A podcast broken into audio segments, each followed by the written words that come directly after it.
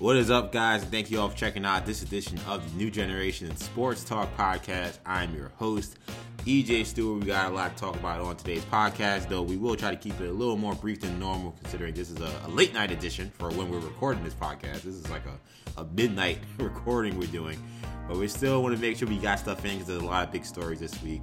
Um, obviously, the Final Four is this weekend. Gonzaga, my Gonzaga Bulldogs, in the Final Four. They face UCLA. Baylor faces Houston.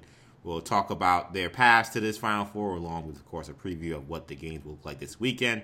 We also had a major, uh, a major coaching, or two really major coaching moves in college basketball. Roy Williams, the legendary coach at North Carolina, retires, and uh, now former Texas Tech coach Chris Beard uh, it's crazy to say he's a former Texas Tech coach, but now he is staying within the conference, but moving uh, moving further east to the, down the state as he now takes the job over in Austin, uh, coaching the University of Texas. So we'll give you guys our thoughts on that. We had Kevin Durant apologizing for a beef with Michael Rapaport, and we had some very questionable commentary surrounding Justin Fields' draft prospects. So a lot to get to on today's podcast. Joining me is my co-host Kendall um, we're starting opening week, opening day in baseball this week, and while the Mets did not play because there was, of course, the um, COVID situation with the Nationals, and it's unclear if they're even going to play the Nationals this weekend. They did make a big splash because uh, right before uh, it struck midnight on opening day, Francisco Lindor agreed to a 10-year, $341 million extension to stay with the Amazins. Kendall, is this good money or bad money? Uh, I thought you were going to talk about how the Mets are bringing back the black unis. well, that's another big. That's another big news. I, I I posted it on Twitter. I've had some responses to it, and most of them positive. But I'm really contemplating to celebrate the Mets' return to baseball, Lindor signing, and the black unis returning. I'm very close to dropping the bucket and dropping some uh, some some major dollars on a Mike Piazza black alternate uniform from the 2000 World Series. I'm so close to dropping it for the jersey. I'm like, I'm I'm gonna. I think I'm gonna do it, man. I'm getting a lot of encouragement to do it. Yeah, why not? I mean, you know, uh, it's certainly um, that's certainly a vintage retro. I know that's that's EJ more so EJ style nowadays, but um, but yeah, uh, that, that's certainly a heck of a splash for the Mets to, to sign Lindor. Obviously, when you bring him in, um, you know, I don't think you know Cohen is was brought in to uh to to penny pinch. Yeah, uh, certainly or to, not. Or to rent. You made you know big stars. Yeah, exactly. So, um, yeah, this isn't a shock that once you bring in a guy like Lindor that you're going to keep him in town. Um, I'm I'm obviously like you mentioned opening day. Uh, I'm sure next week we'll be able to get to a little bit more baseball. Uh, maybe give a little bit of a, of a season preview, but yeah, um, you know, I'm just excited. My Giants right now are, you know, it's midnight. We're trending towards a one and zero oh start. So Buster Posey win win yard. Um, so good start to good start to the season for the uh, three time in the last decade uh, World Series champs. So well, for the Giants, man, the wins may be few and far between, so you should be happy about every single one. In regards to Lindor, I think that this is good money. I believe that he's the kind of play. He's there. Are very few players, me in baseball, where you're talking about the three hundred million dollar number being somewhat reasonable, and to yeah. me, he's on that list. The right age, the right talent, the right position, all right those things that he does He's a premium of premium type of player. I know some people say, "Oh, his numbers last year were a little suspect." I, was a pandemic. It was weird year. I just don't. I don't care what he did last year. I'm be honest, and it wasn't like he was awful, but it clearly wasn't a 300 million dollar player last year. But I, I don't really care about that. Um, this guy has been elite pretty much since he stepped on the baseball field with the uh, with the Cleveland Indians. So to me, I don't expect him to to play like he did last year. I think he's going to be your 30 home run, 100 RBI, multiple stolen base, top notch glove at shortstop kind of player. And yeah. that guy, like, if you want to, if you ever want to get a guy like that, he's going to cost you 340 million. So like like some of these, I've heard some people say, oh, how could you really support you know paying a guy you know thirty four million dollars a year you know and, and when he's thirty eight years old? It's like, look, this is just the price of business. Like the Mets had not been in on these kind of players. It seems like since I don't know who was the last big signing you would say, like like really big signing. Last really big signing uh was Johan Beltran Johan a signing or was that a trade? Beltran, was a Beltran was a signing, but Yo, I say Johan was probably after Johan was after Beltran, so I'd Yeah, probably say Johan Santana. Johan, yeah. Like they've gotten good guys, but like not anybody that's like you try, he might be the highest paid player in baseball kind of guy. Like they gotten Cespedes, they gotten Jason Bay, they've gotten other players, but nobody like uh, this guy. And they've resigned, you know, Degrom they resigned, but he took a, a big discount now, especially when you see the money that's being thrown around to these players this uh, this off season.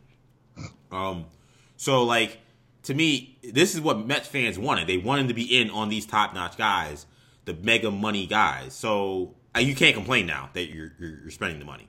And by all accounts, Cohen is willing to spend more uh, as long as it doesn't impede on re-signing Conforto. I see zero downside to this, and even if it does, I, I mean, I'd rather have him than Conforto. So I don't, I don't know what the complaints are. So this was good. I think it's all good news. I'm really excited for baseball season. It's unfortunate Mets didn't get to get get uh, uh, uh, get out of the blocks this this this opening day, but it should be a good season. And as uh, Kendall said, we'll probably be able to talk more baseball next week. But let's begin with the final four, Kendall. So we are down to our last weekend of March Madness, and now technically becomes April Madness, I guess, because we're in uh, April. So the top seeded Gonzaga Bulldogs really took care of their end of the bracket.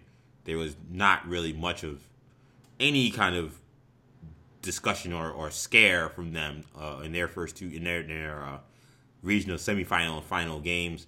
Uh, UCLA, the little engine that could, is weird to say that about UCLA, but the 11 seed somehow still in this tournament after having been in the first four, made it all the way to the final four with a, a last second win, uh, holding on against Michigan. And then you got the two Texas schools, Baylor and Houston. Baylor, it looks like a team to me getting stronger as the tournament moves on, and a Houston team that is just resilient. It's just tough. Uh, it- you know, it, sometimes you call it lucky, sometimes you call it skill. I don't know whatever you call it, but they they find a way, no matter what situation is, to come up with a W at the end of it, despite how it looks. So that is our final four this year. Kendall, are you surprised by this group? What do you make of this group, and how do you see this shaking out? So this feels like such a weird Final Four because on paper, your initial thought is that it's kind of weak, no blue bloods. Um, Well, UCLA, is a, UCLA is a blue blood, but they they they're not yeah, fair enough. they're Fair not enough. typical. But they're I mean, Yeah. it's always weird to say they don't have talent because I mean you're in the final four, so they have talent, but it's not the powerhouse you're typically you're used to typically seeing from a blue blood program. You know, That's and UCLA, I mean, let's call it what it is. They've been down. You know, One hundred percent, yeah, you know, even if Duke would have snuck in, it would have been, oh well, it's Duke. You know, but like, yeah, you know, UCLA, you know, they haven't been to a Final Four since Howland. yeah. So, um, so yeah, I mean, but yeah, like you, you know, obviously you have the the only blue blood in the in the in the, in the region is the is the Cinderella. It's eleven, it's eleven seed, yeah, Yeah, they're they're they're, they're Cinderella in this Final Four, and then you've got uh, three other teams that you know are one and two seeds, but aren't traditionally Final Four caliber programs. Obviously, uh, Gonzaga's been there recently, and uh, Houston's been there historically, but in Baylor, you know, this is their first time ever. I think I think I heard I think hers hers is like the fifties. Okay, since the fifties, yeah, back when the NIT, uh, you know, was the premier tournament. Shout out to Penny Hardaway, the Memphis Tigers for getting the NIT title. yeah, well, they're gonna need to fill out that roster because they just lost like four four transfers. So Look, man, the portal works both ways. You'll you'll those see. guys some- won a those guys won a title and decided to, to continue their journey elsewhere. um, yeah, no, this is uh, so this is a very interesting Final Four, but again, when you dig into it, like, I mean, Gonzaga and Baylor obviously are are juggernaut teams. You can say what you want about the programs Yeah. historically, but these teams are juggernauts. I mean, you texted me this weekend saying like Gonzaga and Baylor could have been the national championship game last year. Yes. So this idea that these teams kind of came out of nowhere isn't isn't legitimate, or this idea that these teams, you know, this is a surprise, you know, there is no surprise when it comes to yeah. It's only a surprise if you've not paid attention since last season. Right. Yeah, exactly. Um, so yeah, I mean, this is, uh, and then when again that Houston team to me is is the one where I don't know I don't know what to make of them because like you said they they have a team of destiny kind of feel where like they just know how to win games. Mm-hmm. Uh, they know how to they you know they know how to find ways to win games, but I just don't think that that w- brand of basketball is gonna fly against teams like Baylor and Gonzaga. It's, I mean, I don't think I don't think you're gonna have to worry about them facing. When you say when you say that brand of basketball, what do you mean? So, I guess oh, I guess I'll put it like this. You know, this is a, a Houston team. Obviously, people have, you know, if you followed, hasn't played uh, a single digit seed in this entire tournament. Yeah, first team to ever. She's first team to ever do this. To yeah, the first go to the final four and not play a team that's less than a ten seed, um, higher than a ten seed, however you think of it. You know, and like I, you, there just a, there are so many teams that I look and I'm like they could have done the exact same thing that aren't in the final four, and it is again not a knock to them because I mean like Alabama was a two seed, faced an 11 seed in UCLA and they couldn't beat them. So yeah. Like Houston beating Syracuse is an accomplishment. Houston beating Rutgers was an accomplishment. Um, beating Oregon, Oregon, beating Oregon State, yeah, they've been playing. Oregon State, that an Oregon State team that beat Loyola, beat down Loyola. Uh, you know, a Loyola yeah. team that beat down Illinois. So, I mean, all this stuff, like, sure, you can say what you want about the single digit seed thing, but, but again, it's not only what they've done in this tournament, but all season they've avoided stiff competition. You know, people will like to talk about Gonzaga and talk about the conference they're in, and you know, you know, it's an easy conference, the West Coast Conference. Like BYU, Gonzaga facing BYU in the conference in the conference play, BYU would have been the best team that Houston faced all season. Outside of Texas Tech, who was a six seed just like BYU was, right? Same played seed. in like the first game in the season.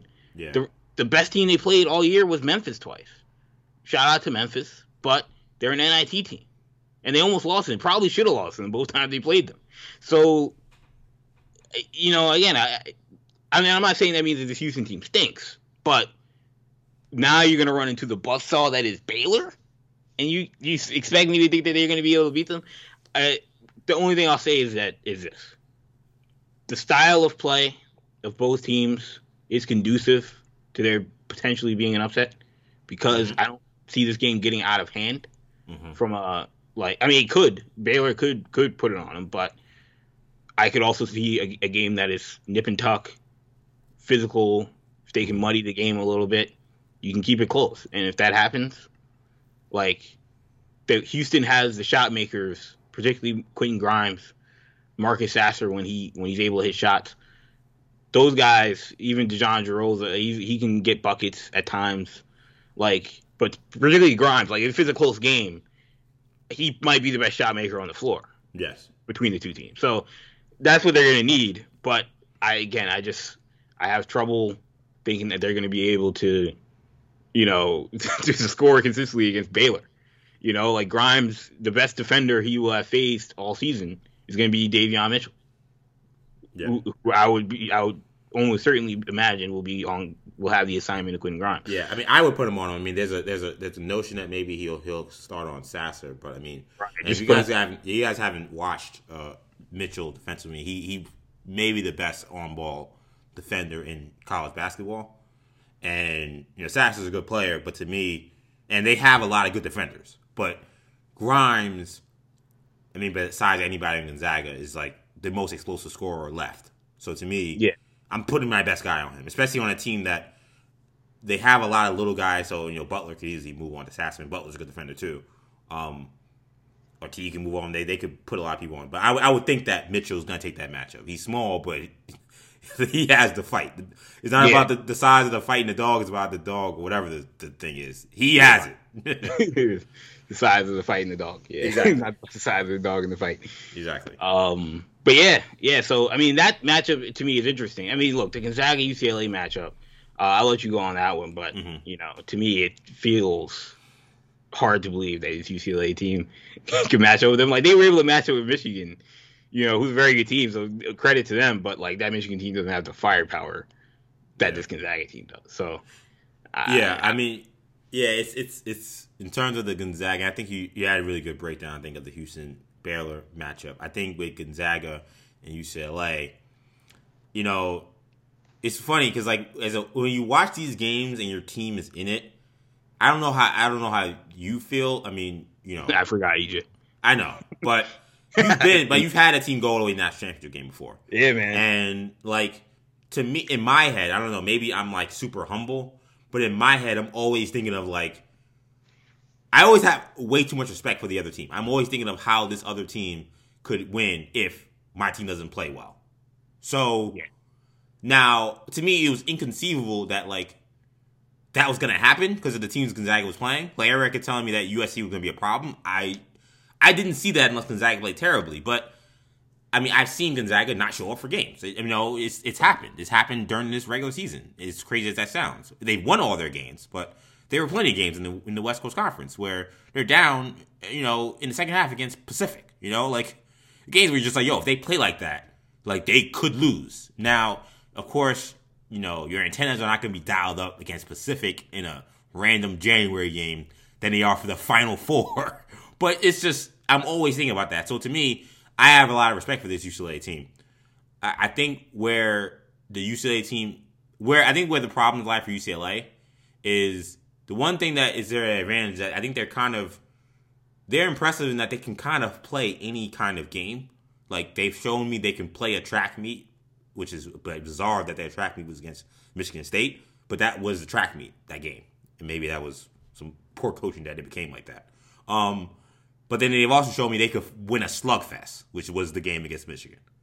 So to me, Gonzaga is like what makes them so difficult is that they could beat you in like is literally a zillion ways. So I think a team's ability to play multiple styles of basketball and not be so uncomfortable, I think, is important. I think UCLA, because of their guard play, um, they're not gonna be afraid to get up and down, and because of they're just they're not necessarily that big, but they're they're they're tough guys. They're tough. They have a tough coach, and they're individually all those guys are tough. So if the, the game does become more talk, which I think is what they're going to want to do, they'll be they'll be comfortable in that kind of game.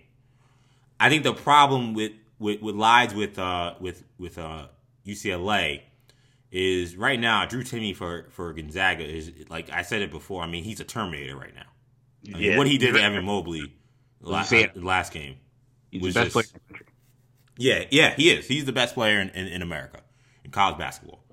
And I, you know, Cody Riley got in foul trouble the last game. Like, I, I don't think he has any chance to guard Timme. Like, I think he's either going to foul out or he's going to have a tough time. So, and he's really their only guy that they had that, like, really, they're not a big team. So he's, like, really their only big worth mentioning. And what, what I've seen with Gonzaga is they've determined that they're going to play inside out and if you can't stop Timme, you're not going to stop the Zags. Like the Zags haven't had to go to Plan B yet in this tournament. And what's funny about Gonzaga, Ken, and I say this all the time to you, is sometimes I think because of how the team jumped onto the scene with Matt Santangelo and Richie Frahm and Dan Dickau and and then eventually you know Adam Morrison with guys like that, Gonzaga's had this notion of oh they're a three point shooting finesse team, and they were at one point. That was that's factual. But if you've watched Gonzaga for the last seven years, eight years, they're a sledgehammer. Mark Few plays inside out. He's gonna hit you down low, and if you have to, and he's gonna force you to either double or uh, or let that person, whether it be Karnowski, whether it be Wiltjer, whether it be uh, Sabonis, whether it be Rui Hachimura, whether it now be Drew Timme, or last year Petrusev, who's going to be the NBA player this year, now this year, Drew Timme. if you don't stop that guy, you have no chance to begin with. And the problem becomes once you can't, if you do stop him and you start double teaming, then a guy like Kispert gets off. Then the driving lanes open up for Jalen Suggs. Then they're able to get into their open court game. That's what makes them so deadly. So to me, if UCLA can't handle Timme, which I don't think they can, I don't. I think like they're dead on arrival. But that's how I kind of envision the game. But again, I've seen Gonzaga not play well. So my thing is like, hey man, if they don't play well, they're not like so unbeatable where they can play terrible and beat a good team, in my opinion. And that's maybe sounds crazy because I'm a Gonzaga fan, but I've seen them play terrible against really bad teams and like seen how that looks like. And like their their defense sometimes can be up and down. What I think has been the most encouraging sign for Gonzaga is I've not seen their defense slip this this whole tournament. Um, Austin Reaves had a had a great first half against them, but I mean that was to me great individual play. I didn't think that was terrible defense. I, I, you know, a few end up making adjustments, and they kind of they didn't they slowed him down a little bit in the second half. He had a big game, but overall they really shut down Austin Oklahoma the whole second Reaves half. thing does scare me a little bit because I feel like Juzang and Jaquez might be able to tap into that a little bit. I think Um, the difference though is what I what I've seen from Gonzaga, and I saw it a little bit since that game. Is I just think they turn up the screws much more in their help defense and their trapping defense out of switches. yeah, Whether it be a switch on the perimeter, which is what happened with Austin Reaves, but then we started seeing it with switches in the post too, which they kind of always do. But I just think they've been more attentive recently. Like we saw against Evan Mobley in this last game, where they're just not gonna let guys who get caught on switches just get killed. I thought Charles Barkley made a very good point when he mentioned that. So you're right, but I just the way they're playing defense right now, I don't think that those guys are gonna be able to get off. the, The, thing that the one guy that this could be an X factor for UCLA, and outside of Marcus Zegarowski, but even including Zegarowski a little bit, I don't think they've really faced a real point guard, Mm. and so Tiger Campbell is like going to be the like a true floor general, yeah yeah first true floor general right? that they faced all tournament. And that's going to really, I mean, it's helped UCLA all tournament, but it's going to help them in this game. Um, in terms of keeping the tempo under control, playing the game the way Mick Cronin wants them to, wants it to be played. UC, USC had no point guard out there. Um, Creighton had Zegarowski, who, you know, it wasn't awful, but like, you know, first of all, not, not exactly, you know, a floor general, but Right. um, like also like he needs he, he like they need him to just to just get buckets. He's a, and- he's he's a scorer. yeah, he's a scorer. Um, and then like OU had Reaves, who was also just trying get you know, and they didn't have De'Vion Harmon. So, like, this is this is gonna be the first this is gonna be the first time they face a, a guard like that. Um, so the turnovers you would imagine will will, will be lesser for UCLA than they, than they have been um, for these other teams. Yeah. for these other teams. That's gonna help. Um, but again, I just I, I just look at the matchups. I'm like, man, you know, Gonzaga's got, you know, like you know, Penny Hardaway was on uh, first take and and undisputed um, earlier today, and he's he was talking about Gonzaga, and he was like, they have two pros at every at every spot. You know, two two pros at, at guard, two pros on the wing, two pros at, at, in the uh, in the front court. Like, uh, not to mention they got guys coming off the bench who are going to be pros. Like, um, so yeah, this is gonna. I mean, this is gonna be uh, the biggest challenge that UCLA uh, has faced all season, certainly, and it's gonna be. It's, it's hard to. It's hard to believe that that they're gonna win this game. Um, it's not impossible because, like you said, we've seen Gonzaga struggle against you know lesser teams. I think they're gonna ha- they're gonna have to get Timme in foul trouble. I think a lot of times, That's been the one thing that I think no team has really unlocked. Really. Yeah. I mean, he he got in a little bit of foul trouble, I think, against Creighton, but it wasn't enough to really like impact the game. yeah, But that that to me, I that to me is the thing that they they need. They need to get him out of the game. They need to make it a I- little guy game. They could they may lose a little guy game, but they can't make it a little guy game with those guys with Jalen Suggs and Nembhard and Ayayi, and then also have Timme out there. Like there's no Yeah. chance. You know what I'm saying? You got Yeah. you got to get him in foul trouble. And I will say, Jaquez, his ability to to to slash and Juzang, they can draw fouls. yeah. So if so if they're able to get into the paint and draw some fouls, you know maybe they, and then maybe even Cody Riley maybe can draw some fouls. Also, maybe they, I- they I think play, about that they also. play inside out too. in a potential matchup with Baylor, those guards are gonna have to get to the basket. Yeah, and that's the other thing too is like if you're looking at weaknesses in this juggernaut of Gonzaga, and uh, um, I forgot uh, Spanarkel said it in the, one of the games. You know they don't have a rim protector. Um, No. The only the only guy that would conceivably be one is Ballo on their bench, and he's not playing in this tournament. He's not in the rotation. So Right.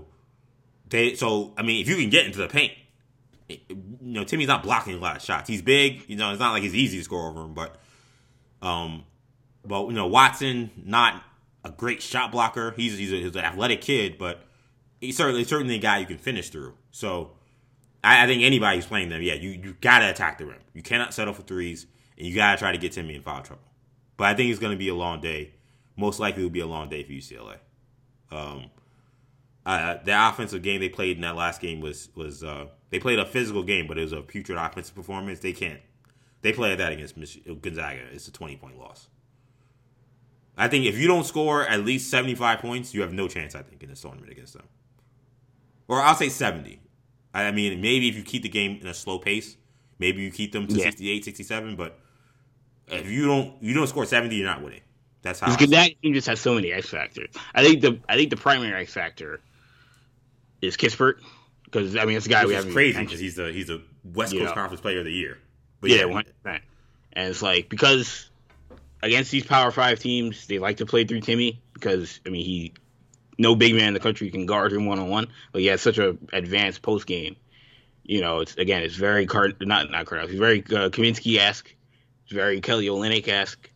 Um, you know, I mean, on the college level, he's like Kevin McHale. So it's like just keep throwing him the ball, like, but and we talked about the guard play. You've got a you know an NBA point guard like Jalen Suggs. If you take those guys away, I mean Kispert can can you know he can just hit bombs all Yeah. game. You know, so like there's just so many aspects to this Gonzaga team that you need to go wrong for your and, team win. and, and Gonzaga has looked this dominant, but trouble because he's not going to struggle in the post. I've never seen Timme struggle in the post. Maybe against West Virginia, that was you know, like the one game where he kind of was he kind of struggling in that game, but like it's very rare he struggles in the post. But you need Timme to either you need Timme to get in foul trouble. You need Suggs and Nembhard to not be hitting jump shots, and Yai to not be hitting jump shots, and then you need Kispert to not be hitting jump shots. And it, that's happened very few times this year. A couple times it has. And I'll be honest, Kendall, Oh, Gonzaga has not had the patented, you know, vintage Kispert performance in this tournament, and maybe you could say that's concerning, but I, I'd say that's bad news for these teams because I think he's due. Like he has not had a, a big game. He's he's hit his threes. He's played okay, but um, Was, But I mean, it, I, I've seen I've seen him just get teams out of the paint really fast. Yeah. Just him alone. He's like a 9-0 run on by himself. Uh, and he did it in, he did it in the West Coast Conference Final. In the Virginia game, it was a, is one of the main games that sticks out to me. That's what I was thinking about when I made that point. Like he hasn't had that game yet. So, and again, I'm ass- you're assuming that after what teams have seen from Drew Timme, that there's just I can't imagine UCLA is not going to try to double him and just not let him do what he's doing. If that's the case, uh, you may be seeing a bombs away performance from T- uh, from Kispert really soon. And that's the thing. I think these teams on film, they go back to that Virginia game, like don't let Kispert. You cannot let that guy get open. Right. And so Timme's just getting one on one every game, and it, you can't stop him. Yeah. So it like you damned if you do, damned if you don't with this team. I mean, and Creighton tried to play. off- They, I mean, they tried to just rotate off of Ayayi, and like again, that's what's so dangerous about this team because you could watch maybe three, four games in a row where Ayayi's not killing you. You're like, oh, maybe we'll let him do something, and then Ayayi hit three threes in the first half. So you Yeah. know, it's like all these guys are really good. Maybe you might not have seen them play a great game, but trust me, they're capable. So it's not really a team with many offensive weaknesses. you, I mean, you, if you're a UCLA, you just gotta hope. Look, playing Lucas Oil Stadium, um, it's gonna be, a, I would imagine, a different uh, setup than it's been than it was for the Elite Eight. I imagine. It's I hope. be- I hope so. I hope it's the whole Yeah. dome setup. Yeah. Yeah, I imagine it's gonna be the whole dome, and if it is, you know, I mean, you just gotta, you gotta hope that that throws That them off. the depth perception maybe Yeah, throws up the shooters. Kispert has trouble shooting. Suggs has trouble shooting. Even if that happens, then it's, it's a Timme show. And Timme's Right, gonna- yeah. Timme is. I think he'll be fine making layups though, which is what he's been getting. um, so I think we both agree that we're seeing a Baylor uh, Gonzaga final champion. Uh, who you got in the championship game? If that's it, that's Yeah, I, yeah, I think it's gonna be Gonzaga. Um, there's no sense to me. I, I mean, for the sake of like my own uh, my own ego, I, I want Baylor to win just so I don't have to, you know, deal with Gonzaga having a ring. You know, Gonzaga having a, just, a banner just, just hating, just hating. before before Don't, you don't, I don't want. Why don't you want to see me prosper? Like, I can't get some prosper. I, I, you know me. I'm a, I'm a, I'm a, I'm a tortured sports fan. I could, I can't get this one thing. But the college basketball expert to be, I just I, I, I can't I, I can't see I can't see this Gonzaga team losing to this uh to any of these teams. So um So yeah, I'm, I'm gonna go with Gonzaga. I'm gonna say Gonzaga. I mean, I'm a Gonzaga fan, so I don't think that you know. And in this kind of year, I mean, I'm not picking them against anybody. Mm-hmm. I will say, I think that to me, this is all. I've said this since literally Kendall knows the first game of the season. I said nobody can see this Gonzaga team except Baylor. I've said that yeah. since the beginning, and nothing I've seen has changed that. I think Baylor is a great team, and one could definitely beat Gonzaga. And in a year where Gonzaga didn't exist, would 100% be a prohibitive favorite to win a national championship. I think that they're a great team. Um, their guards are spectacular. They're big shot makers. Their defense is incredible, and they hit you in ways in regards to. There's some of the Gonzagans that like you think that maybe you got Butler and Mitchell taken care of, and then Teague and um, and, and someone else will go off. You know, it's just they're they're a tough team, and then they got some size in the paint and athleticism. But I think I think the problem with with me in terms of Baylor is the Bear, Baylor's the only team that maybe that probably has just as good guards as Gonzaga. You know what I'm saying? But yeah, Gonzaga's bigs in their front court is still a leg up. You know, when it's time to get easy shots, they'll have a better chance. I think. I think it's gonna be a very close game. Those teams play. I think it's gonna be a very good game. I think when the game gets close, and it will be close, I think the ability to play through Timme will help them. And it doesn't mean Timme always scoring. It could be him passing out a double team because he's very good at finding open guys. I think I think that's going to be the difference in that game. Is when those teams tighten up defensively, which they both will, who will be able to get easy shots when it matters most? With Baylor, it's going to be a lot of one on ones. It's Going to be a lot of guys just trying to just do it on their own, and maybe they can. They're great players, but I'm gonna go with the team that has someone who they can play inside out from. So I think that that's like the slight edge Gonzaga has. But I, I do really believe it's a slight edge. I think if Baylor plays Gonzaga's schedule, I think Baylor goes undefeated. So that's how highly I think of Baylor. I think Gonzaga or the Zags are a slight, slight, slight, slight edge better, but I think it's gonna be a great game, and it's a toss up in terms of once you we have teams that are that close, anybody can win. So I'm looking forward to um, that national championship game. Real quick, who do you got um in uh, South Carolina, Stanford? women's. I don't know um, you caught any of. uh I have not caught. Is that the final? Was that? Wait, that's, that, that's the final four. Wait, you UConn playing Arizona. UConn. Right. Yeah. Yeah. Okay. Sorry. I was like, you. That's that's two teams. I thought that UConn was in it. Um, yeah. I've caught very little. First of all, Baylor got hosed. Um, so, yeah. but but I mean, whatever. Uh, though I will say, as bad as it was, I could see it like I could see watching that live a referee not calling that. Like I'm it was a bad call. But like I, we're also the same people who say you guys swallow the whistle. And I can see some I can see a ref thinking that like, oh, she just threw herself in there to try to get a foul. Now yeah. they did foul her. But like when I saw it live, I thought, oh, really? But then I watched it again. I was like, oh, yeah, there's too much contact on the face and the arms are coming down. But I, I, the referee was getting clobbered. I was like, okay, it's a bad call, but I can see why they don't why they don't call that. Um, I think we're gonna see South Carolina versus UConn. That'd be. I mean, the TV. The that's what I mean. I, I, know that's what ESPN wants. Didn't UConn play South, uh, Stanford this year? Uh, I don't think so. They played South Carolina. They beat okay. South Carolina. Yeah. Yeah, I think that we're gonna was... get. A, I think we're gonna get a rematch. Yeah. Uh, Stanford you... looks. They look really good. I. Um. I know Russell Wilson's been at all these games because his sister's on the team, but oh, that's cool. Um, they kind of get they, they get overlooked because you know they're in the West Coast. Uh, but I feel like it's going to be. Well, they've had a great they've had a great program for a long time. Yeah, yeah, VanDerveer, Tara VanDerveer. Um, you know, she she's uh she's kind of looked at as the third, you know, the the third most high profile now. Yeah, because um, she was at wasn't she at Duke before? Or well, she had no? No, no, no. I think I'm mixing her up with uh, someone else. Um, but but yeah, I mean, she she's uh, she doesn't have the the the brand name that uh, Gino and and Dawn Staley have at this point, but um, all of the best players. It, it, the w- women's college basketball is so funny because it's like anybody that's any good in the West Coast goes to Stanford. Anybody that's any good in the South goes to either Baylor or South Carolina. And anybody that's is any good in like anywhere like in the mid Atlantic or uh, goes to UConn.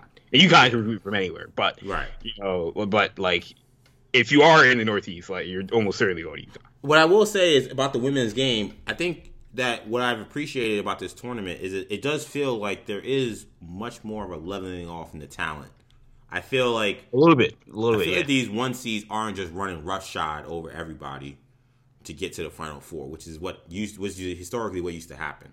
yeah, there's Um, way more talent, I think, in the in, in the women's game right now. Yeah, I mean, you know, Michigan gave like Baylor a great game. Like, Yeah, um, we saw Baylor versus UConn, and sometimes even the one-two matches in the past were just like blowouts. You know, Yeah. those teams just didn't have a chance. So, like, what I've seen, and, and it was- it's not just this year. I feel like it's been the last couple of years, where you know, even though we have one, one, one, and three, still one we got a three seed in there. Again, that's almost unheard of. That used to almost never happen. And two, like the one seed, they had some close games to get here. yeah, Carolina had a close game. UConn had a close game. So I'm a, I, I so I, I like that. It should set up for a good Final Four. And I think that you know people talk about what's the impediment of women's basketball in terms of uh, fan engagement. And there are uh, plenty of things that are centered on you know gender discrimina- discrimination. But I think a large part of it was also I think this uh, lack of parity. Um, yeah. And what I love is like this is like what we have now is more like college football. Like before, like women's Yes, college I agree with that. Literally, like UConn was rungs above everybody, and then like Stanford and Notre Dame and like Tennessee. know, yeah. Tennessee and you know South Carolina more recently were like in that second tier that was rungs Yeah. of everyone else. right. Yeah. And now this is more like you have four or five programs, five or six really that are like, you know, clearly like better in the the, the Yeah, only the only teams that have any chance of winning, but they all can beat each other up. Right. So this Final Four is going to be. I mean, look, UConn's going to beat Arizona. Baylor versus UConn was the Final Four matchup, and you know UConn won. I would assume UConn's going to beat Arizona. I mean, you, again, you never know, but I mean, South Carolina, Stanford is. I mean, those are two tight. money matchup. I mean, yeah. that's like Clemson facing Ohio State in the college football playoff. Like any one of those teams can win the national championship. So, Yeah. um, and then if one of those teams faces UConn, it's like now you're facing the you know the national player of the year freshman Paige Bueckers. So, Yeah. I mean, yeah, it's it, it's great for it's great for TV, and it's it's it's honestly I think this women's Final Four might actually be more intriguing than this men's Final Four. So, um, I I'll heard be locked say in. that. I, I I feel like I feel like you know, assuming we do get Gonzaga and Baylor, I think the championship game will be just as good. Uh, Yeah. but I agree. I think that it's fair to say that maybe the women's Final Four is more intriguing, just because I think that a lot of people I think see Gonzaga's Gonzaga and Baylor as prohibitive favorites in their matchups. I don't Yeah. know how fair it is for Houston, the, the Houston game, because like I don't know, something about that Houston game still worries me on Baylor's standpoint. I think Baylor's going to win, but I feel like I kind of I do kind of like the fact that you have a team that's fought through like crazy adversity. Like I think that I think to me Baylor is the kind of team that like I mean they're kind of similar to Gonzaga where like I mean they could punch you in the first 10 minutes and like you got to recover. Like I think it took Arkansas a whole half to like even like know where they were. And then they they made the game at that point, but you lost the game at that point. Like you not coming out ready to play because Baylor is so and it's crazy to say sometimes because he gets a lot of heat, but they're so well coached and they come out usually besides a few slip ups they had during the regular season, very on point to begin the game. Perry I feel like Jones not Houston is showing me. I know they played against weaker teams. They've shown me they could take punches and still stand up and win. They have incredibly tough guy. I mean, Jarreau's been playing with what feels like a broken hip. Because I mean, every time he's playing, he's grabbing his hip. He, he bears like he can get up the court, and he's still playing great ball. Um, they're a physical team. They're a tough team. They're undersized, but they're not going to be afraid of the fight. So if Baylor thinks they're going to just run them out the gym, they they better play 40 minutes. That's all I'm going to say. I think they'll win, but if 40, it will take 40 minutes of basketball to beat Houston. Um, let's quickly talk about uh, the coaching carousel shakeup that we got today. So, um, or yes, yesterday if you're listening to this podcast, Roy Williams, after a storied career at Kansas, at North Carolina, has retired as a head coach with the Tar Heels. You also had Chris Beard, the coach of Texas Tech, going across the state to coach now the rival University of Texas. Uh, which of these two was more surprising to you? Um, because you you were surprised by both. You texted me this morning. You were like, "I wake yeah. up and uh, college basketball coaching has just been shaken to its core." Yeah, it's yeah, it's crazy. You know, there are two mega headlines in the college basketball landscape. Um, and they, they yeah, and it, whenever you get to Final Four time, that's when this stuff kind of happens. But, um, yeah, this is uh, these are both huge stories. Roy Williams to be more surprising. Um, the Chris Beard thing is also a surprise. Like, it's not a surprise. Like once, like you know, you hear people saying, "Oh, Beard's probably going to Texas," but it's a surprise. Like if you would have told me two weeks ago, you know, when Chris Beard was coaching against Arkansas in a in a nail biter, they could have won that. Oh yeah, he's gonna be coach Texas in a couple weeks. Wow. Um, but yeah, uh, Roy Williams, there was really no talk. You know, I know people, college, the college basketball people in the know are saying, "Oh, this has been in the works." You know, there've been some rumblings that he was going to retire. I mean, I hate when they say that stuff after the mat, after the fact. It's like they, none of you guys said anything about this. There, none of this was was out there um, until he announced it. But um, I didn't really get that inkling. But if you follow like the portal, um, you know the, the, the and you follow college basketball and you follow the way that North Carolina team was this year and what they were going to have coming back and who they're losing. Uh, it was it didn't look like it was getting any better. I think I told I think I texted you that when Walker Kessler, who's a five star uh, decided to transfer. Um, that things aren't looking good. If you look at who they got coming in, and after you lose a five star freshman to transfer to a transfer, um, that that North Carolina roster looked very bare. Like it looked like their window for competing for a national title, also given the recruits that they were bringing in, was closing fast. Um, or well, it wasn't open. Like it wasn't open this season, and it wasn't going to open next season either. So, um, I could see him saying, you know, I mean, I have no chance of winning that championship. Like, it's time for me to move on. Um, but it, there was just no inkling of this. So, I, I mean, I would say the, the, the Roy Williams thing is a surprise, uh, a little bit more of a surprise for me.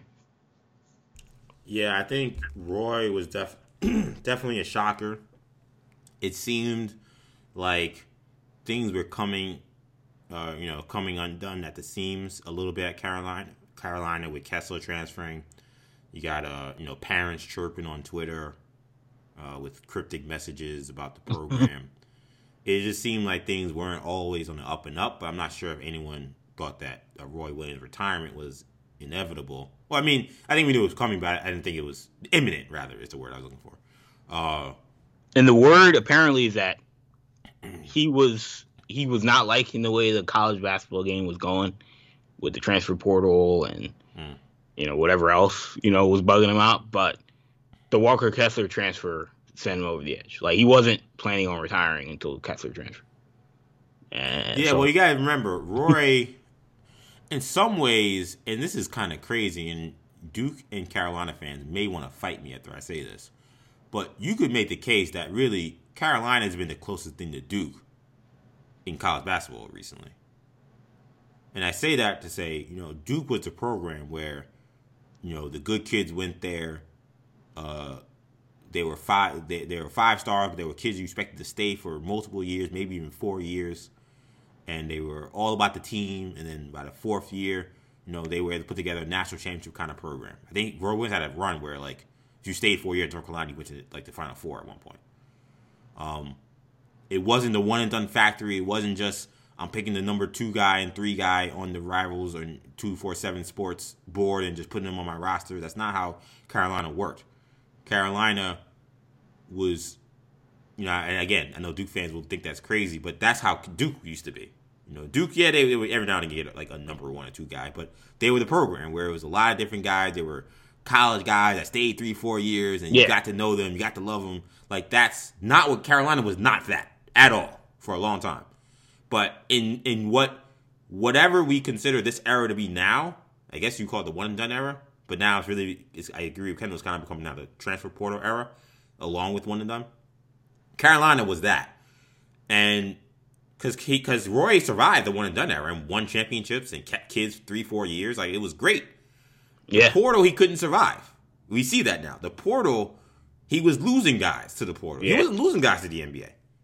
He was able to convince guys, look, your game is not ready. Stay with me another year or two, and you'll be right. And for the most part, he was right. And for the most part, those guys were rewarded with national championships. But the portal it just adds a different element because, and this is what now. Let me be clear. I am 100% for kids being able to transfer and play immediately in almost every case. However, I'm just going to speak for what these people like Roy and people in this in this brand of college basketball in this mindset feel is that it doesn't it rewards kids just not sticking it through and working out their situations and instead allows them to kind of I hate to even use the words I disagree with so much, but it allows them to kind of take the easy road out and just go somewhere else where they'll get what they want and they can play. And with Roy's program, I think you you kind of had like the whole point of it was you kind of had to stick it out, like in order to in, in some way, and, and actually honestly, in some way, you could say I, I say he's the modern day like they're the modern day Duke, but in some ways to kind of mend the Carolina connection. I mean, he very much is very similar to Dean Smith. Now, right? Yeah.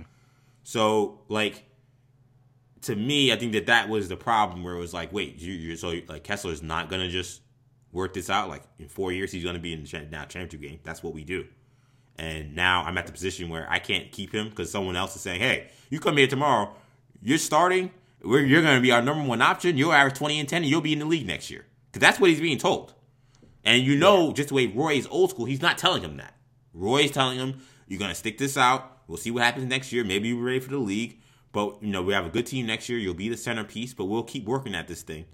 Um, but if they, these kids, like, if they don't get what they want right now, which – the reason why I have no issue with it, now to go back to the other side, is these coaches tell them lies on the recruiting trail. Like yeah. they'll tell, like that's like the running joke is that they'll tell them anything to get them on campus. Once you get on campus, then the idea is that well, you're stuck with me. Now they're not stuck with Roy Williams. Now they're like, nope. well, he told me all this stuff, and then I'm sitting behind Harrison Brooks or whatever his name is. Yeah, Garrison, Garrison. Brooks. Garrison Brooks. So I'm getting the hell out of here. It doesn't matter that Garrison Brooks is leaving. I'm upset that you did not stick to your word that I was going to be number one option, 2010 guy freshman year. That's what I was recruited to be. Yeah. Every, I would have went somewhere else and been that guy. I went here because it's Carolina. So Roy probably saw that. If that is true, that that's what's problem. Roy probably saw this thing and saw that this was going to be an issue just because how he runs his program. Freshmen and guys who come in early, they don't just get everything handed to them immediately. So it might just feel for him him feeling like it's a kind of a changing of the guard and that he he he can't survive it. He might be right. It might have been time to get out. Was with Cole Anthony. That was like his last. That was the last hurrah. He needed that season to go well. When it didn't, and they didn't really. I mean, they, they got Caleb Love, but they didn't really replace Cole Anthony at like you know a high high level. Couldn't get Cade Cunningham or any of those guys. Like that was it. Like that. Mm-hmm. That was that was the end. Um, I mean, they're technically on the list for Chet Holmgren, but we know he's not going there. Like, um, at least they were they were on the list for Chet Holmgren. Um, like they, you know, it's North Carolina is just not looked at as a as a as a place where five star prospects or not would say five star, but one and duns go. Um, and again, you don't necessarily need that to win, but again, you're not. He's no, not getting I mean, yeah. long. He's not getting guys to stay three, four years. Um, and I feel like he's missed on a lot of guys. Like missed on like in terms of his evaluation of some of these players. Like yeah, you know, he, there definitely been guys who have went there that you like Armando Bacot, you know, good player. He was a five star, but like you know, I mean, that guy is gonna I mean, he's gonna stay there four years, and, and you know, it is what it is. Um, there have been guys even in the past that you know have graduated and have now you know you know doing whatever they're doing, playing overseas or whatever. A, a JP Tokoto or a James Michael McAdoo. James Michael McAdoo was supposed to be all world, yeah. and you know it didn't work out. You know, and there's a lot of these guys. Theo Pinson was supposed to be all world, and I mean, I, the, I think he got them a title, or he got them to the national championship. Yeah, game. they won a title. They won a title. Yeah, they beat Gonzaga. Yeah, um, so he got them a title, but like, you know, those guys are also supposed to be linchpins. Um, so I don't know. You know, like Marcus Paige was a was like a great. That was a great get. Like that guy was a great. Yeah, he took him to back to back national championship game. Yeah, he took him to back to back national championship game. Um, and I think he's fine with that. I think he he got one recently. He been to, went to two national championships. Like I think he's fine with that. I mean, Nassir Little, Nassir Little's another guy. He was Nassir Little, yeah, that was a rough one. That was a rough one. Um, because that guy is supposed to be, he was supposed to be a, a program changer. Um, I think you know, he really wanted Jaylen Brown. Uh, he really liked Jaylen Brown. I think Nassir Little's he thought would be similar to that. Uh, and he, you know, honestly probably had a similar college career. I mean, Uh, Tony, Tony Bradley, Seventh Woods. I mean, the list goes on and on. poor evaluations. Yeah, he didn't guys. have kind of misses it during the Hansbrough era. No, He just didn't. All those guys hit. Lawson, Ellington, Hansbrough. Like none of those guys were were like one and done prospect. John Henson. John Henson hit. Yeah, Tyler Zeller hit. yeah. Like I Harrison, Bar- Harrison Barnes hit. Reggie Bullock hit. Kendall Marshall hit. absolutely. Yeah, he, yeah. I, I think I think you're making a great point there, and it's crazy because again, he won that championship after those that era. But you're right. Like I felt like there was a point in time that kind of seemed to end around the Marcus Paige class, where the guys he were getting, a lot of guys did not live up to expectations. They just didn't. Next class, Yeah. Kennedy Meeks, Isaiah Hicks. They did win a championship. They stayed four years, but they they just weren't what they were supposed to be. You know. Yeah. Um, Where do you think they go now? um, well, first of all, shout out to Roy Williams on a great career. In terms of where they go now, uh, it was interesting. Uh, the AD was like, you know, oh, we want to keep it in the family, and Roy definitely is going to have a say. Um, but we're looking at all options, I thought was a little interesting. Yeah, because people when this broke, people were 100. percent It's gonna be a Carolina guy. You know, Wes Miller is at UNC Greensboro. hmm You know, he, they were in the tournament, I guess, this year. I didn't even. Yes, I don't even yes, know who they they played. Who, they who they play? I forgot who they played, but they got washed. Yeah, I mean, like They were like, people a, I think were they were like a 12 or 13 seed. yeah, people were jumping to Wes Miller's got to be the guy, and I'm like, he hasn't really, like, really North Carolina. So eh, look, I mean, West. I guess because he you know he played there, he was on the the team with Ray Felton and those guys. Um, Well, to me, that's almost kind of like the like the Mario Cristobal to Miami thing the first time, like before he went to Oregon. right. Because you know it was like, oh, he went there, he knows the thing, but I'm like, yeah, but like he, he's coaching at FIU, like Yeah, he's not really, he's not What? like killing it. He's not shredding Right. it at FIU. Like, it's more You know- projection, more projection and family ties than like Yeah. actual production. Um, that that's a very good analogy. Uh, you have Hubert Davis, who's been an assistant with Roy Williams, obviously, uh, with a huge name as a guy on College Game Day. You know, kind of took a little bit of a career risk, major career risk, by becoming an assistant. Definitely. Um, you know, uh, for a guy who's in his prime, Roy Williams, uh, and has been there now for you know, I guess over a decade, uh, or about a decade. So you have Hubert Davis on the staff, and then you have Jerry Stackhouse. Those are the three who's coaching at Vanderbilt now. Hasn't really won anything. Uh, very impressed with his offensive sets, as experienced as an NBA assistant. Um, also has had some, you know, some bizarre behavior and some antics uh, and with some stuff with some Vanderbilt fans and boosters that I don't think is uh, rubbed people the wrong way. But you know, it's, it's vintage Jerry Stackhouse. But Yeah, that's who he is. Yeah, but regardless, those are the three guys. And then you know, and then but then there's also plenty of guys that aren't you know Carolina uh, guys necessarily. So to me, I would I would give Hubert Davis the shot. Going over the recent history of, of Carolina basketball, you know, I have thought about it. I'm like, I mean, look, he's been around some of those misevaluations.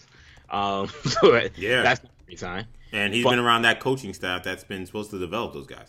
Yeah, you know, you know, around the time he came in is when some of the stuff uh, when they started struggling a little bit in that in that regard. But to me, when I, when I like I texted you earlier today, I was the first person when Oklahoma when Bob Stoops retired Oklahoma and they moved to Lincoln Riley. I was like, really? You're gonna just promote within an office coordinator who's never been a head coach when o- Oklahoma right now is one of the five best jobs in college football not only one of the five best jobs, one of the five best teams in college football. And oh, Lincoln Riley hit the ground running.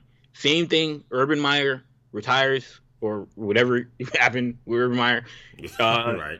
Ryan Day, the interim. Uh, and they say, no, he's going to be the guy. Like, this is going to be his team. I was like, really? Ohio Yeah. State, one of the five best teams in college football. And it's one of the three best jobs in college football. And you're going to go with an office coordinator who's never been a head coach. And both times, now Lincoln Riley and Ryan Day are two of the top five coaches in college football. Yeah, football. now every time an NFL job opens up, those guys are going to be mentioned. Yeah, one- every time. Like, so it shows you that you can promote within to guys who have never been head coaches, but know the culture, know the team, know the roster. And again, some of these jobs, Oklahoma, Ohio State football, North Carolina basketball recruit themselves. It doesn't matter who exactly. you're going to be able to get guys as long as you have a pulse. So Right, exactly. Hubert Davis has a pulse, and if he puts together a good staff, they're going to get five stars to go there easily. Considering he's a I don't even when Carolina's been bad, I don't think they've ever had an issue getting players. not at all. Like Matt Doherty's staff, Matt Doherty's recruits were the guys that Roy Williams won the first title with. Exactly. and Matt Doherty was putting up like ten win seasons. so that, that, that's like a little bit of a perspective. Like Carolina never doesn't get talent. Let's be clear about that. Exactly. So, yeah, I think I, to me, I think you give Hubert Davis a shot, and if it doesn't work, again, it's Carolina. Like you can move on in three years if they Yeah. haven't made the tournament, and find the next hotshot guy who's not in the North Carolina family. But I say give you give Hubert Davis a shot. I think what we learned from, and I know it's a different sport. Some people, some people listening will probably say, "Oh, it's a different sport. You can't compare." But I think the one thing we learned from those sports, and I think to me this, this, like thought process in terms of hiring, you know, promoting from within and just giving the person the job, hedges from this idea that sometimes you got these legendary coaches or these, you know, especially older coaches. You know, at a certain point, you know, they're really allowing the assistants to kind of run point on a lot of things. Like they're Yeah. just they're more of a CEO. They're not like day in day out. Like they're grinding. It's a it's a tough job. You know, as Urban Meyer will tell you every time he has to take a health sabbatical. Like they're grinding, but it's it's not the same that when they were uh, they first got the job or when they were coaching ten years ago and they were new.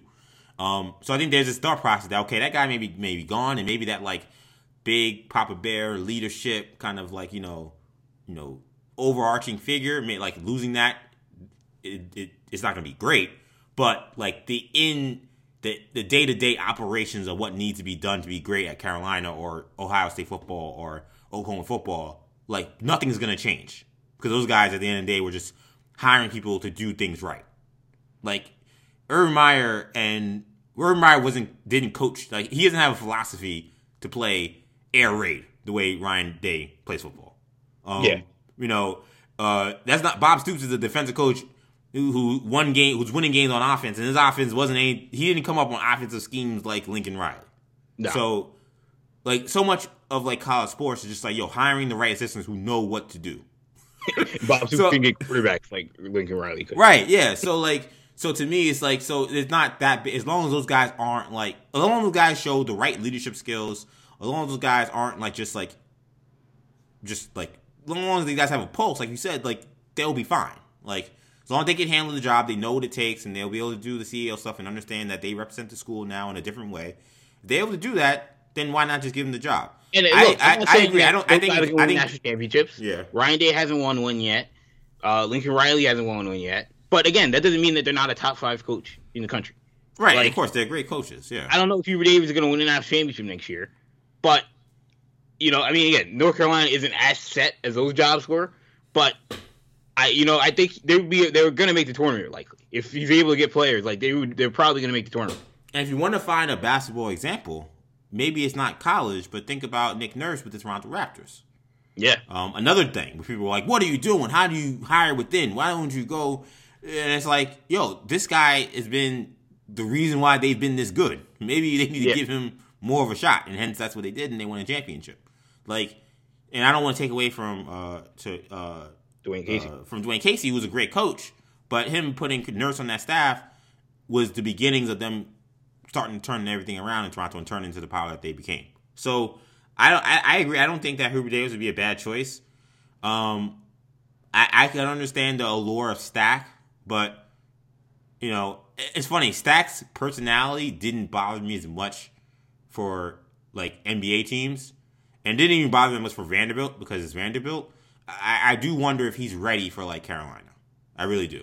yeah, That like that's a different level of maturity, and he's a character. Like it- he's such a great basketball mind, a great coach. that like I think a lot of people forgot that he's Jerry Stackhouse. like if you Yeah. remember who Jerry Stackhouse was as a player, he's still that guy. Yeah, he's matured a little bit more, but like that's still who he is.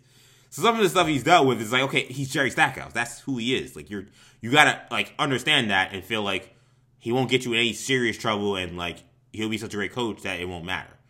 Um, that would I, I would I could get the allure because I think he's a great coach and I feel like if you gave, you gave him Carolina talent and develop, I mean, I, you think that he would knock it out the park. I mean, but then Aaron Nesmith, the stuff that he did with Aaron Nesmith, I'm a Celtics fan, obviously. I feel hoodwinked watching what Aaron Nesmith was doing at Vandy, running some of those elevator elevator cuts and you know or elevator screens ha- and ha- hammer actions and yeah. yeah. hammer action and floppies, thinking that this guy was going to be Khris Middleton. now it's like crowd of play. He turned Scottie Pippen Jr., who's like a two star coming out of Sierra Canyon, who's now like the best guard in the SEC. So I mean, Jerry Stackhouse can 100. It's not leading to wins because he just doesn't have the roster right now, but right. you know he can he can he knows how to get certain guys to look really good. Um, and I mean, you know, I, to me, like from a again, like you said, from a pure coaching standpoint, I mean, he's an NBA level coach. It's very clear.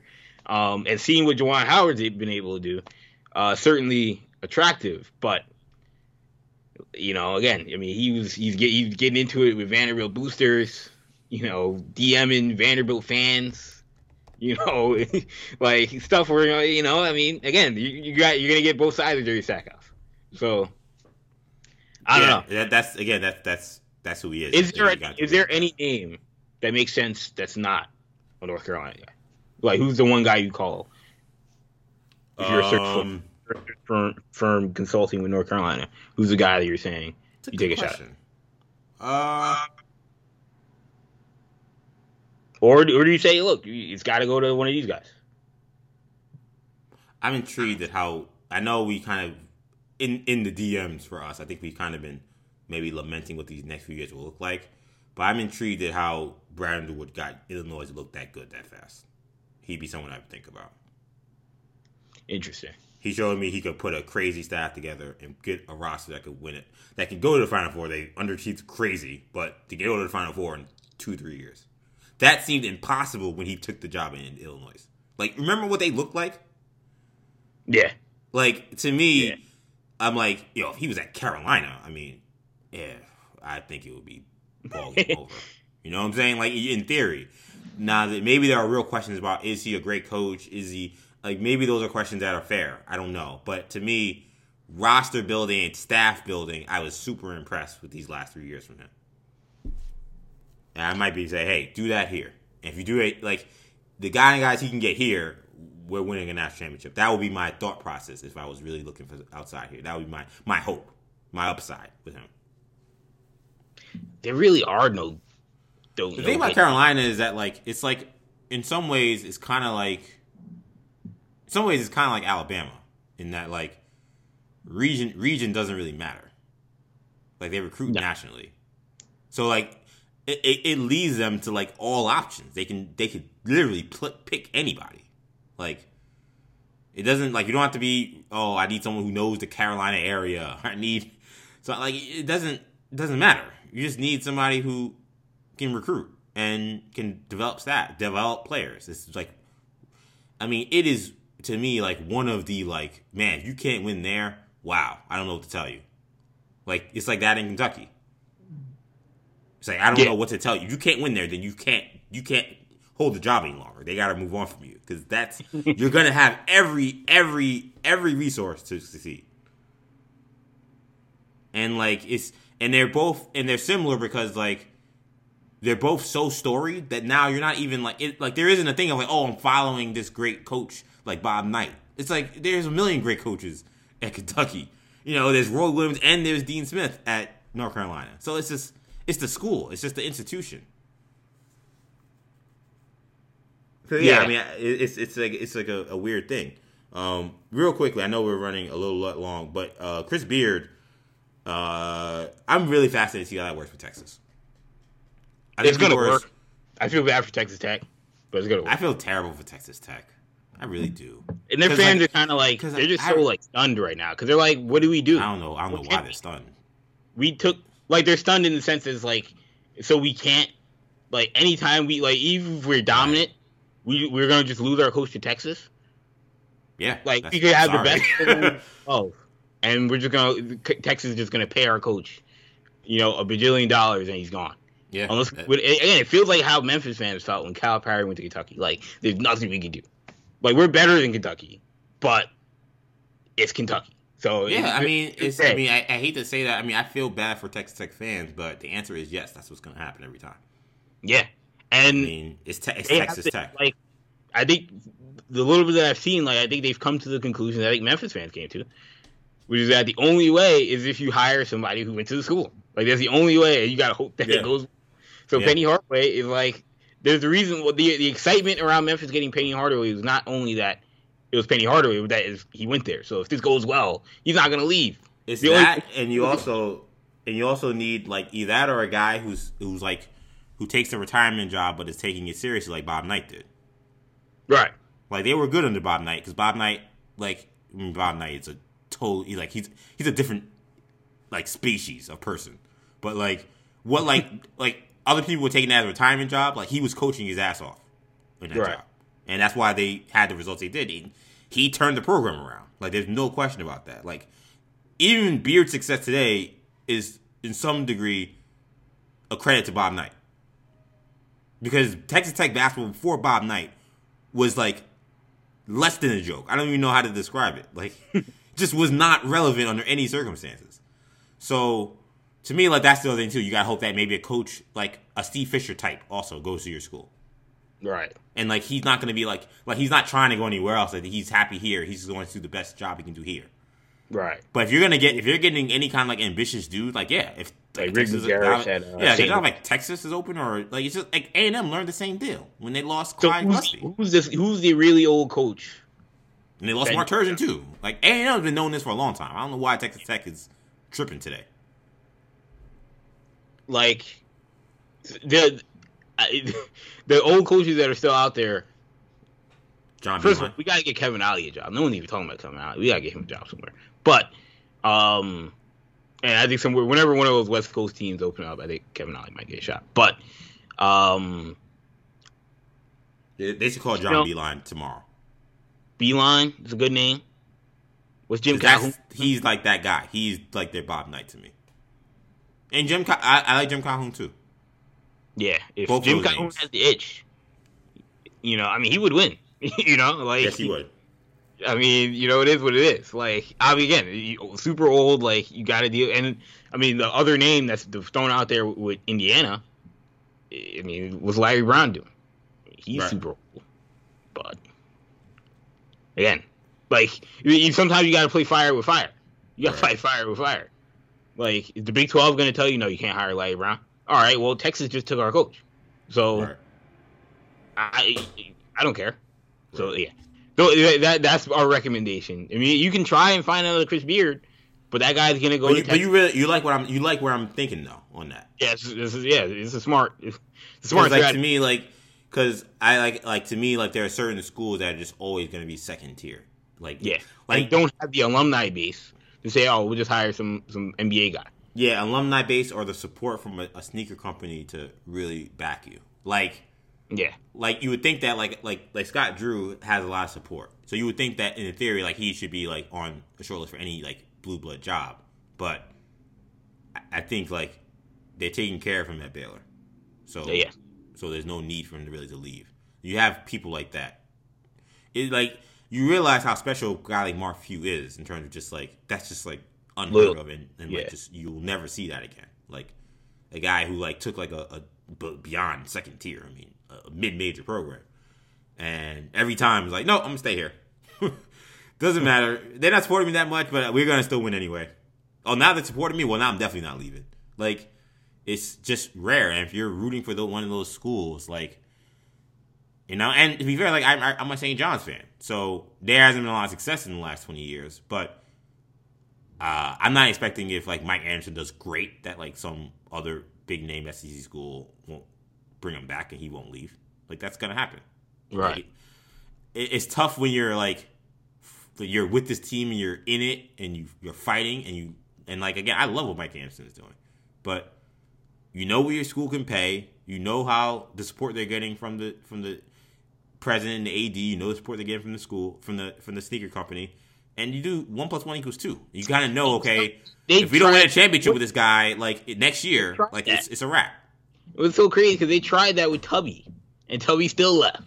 I know, yeah, yeah. You know, And like Tubby and Tubby didn't do a bad job. He did a good job there. he did a great job, and he, I, I just think he got, He took a reti- he took a retirement retirement job. yeah, he took, yeah, no, right, he took a double retirement job. Yeah, he's like he's like, yo, I'm I'm working too hard here, man. I And, need like, to go somewhere else. it's ridiculous. They were like, we got all this money.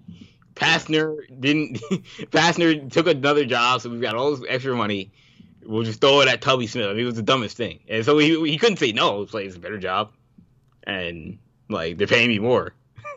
But yeah, um, but yeah, it, it's a sad day for for Texas Tech, but Beard's I gonna yeah, I do fear for them. year, Uh, but like very soon.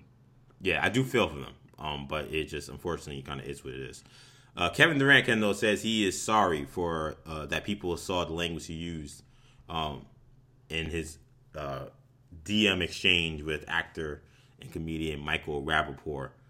Um, Michael Rapaport on Tuesday posted a bunch of screenshots of messages that him and Durant were going back and forth with.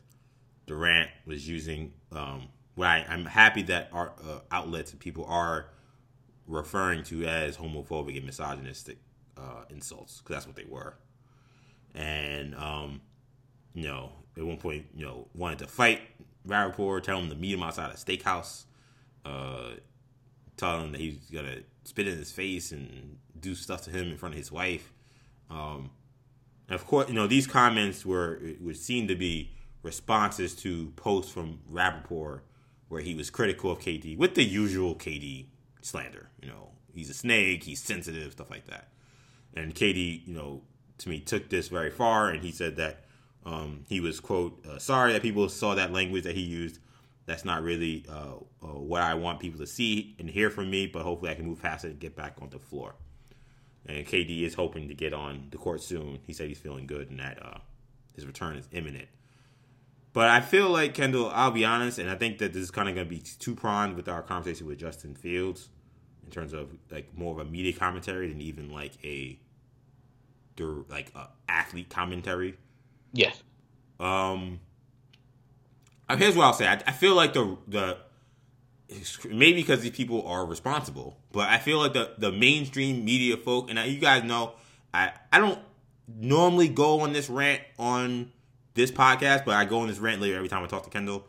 I think that uh, the state of basketball, this dialogue or discourse on mainstream sports commentary is terrible.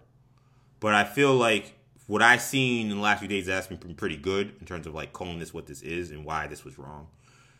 What I'm not liking is I feel like what I'm seeing from a lot of the kind of non-mainstream folk, the social media folk, the um, just the folk that you know, you know, maybe aren't on a big network, but just you know are hot on Twitter, who are kind of making light of this thing, and that's disturbing to me because one, I'm sorry, people were saying that this is like, oh, Kevin Durant just like any of us.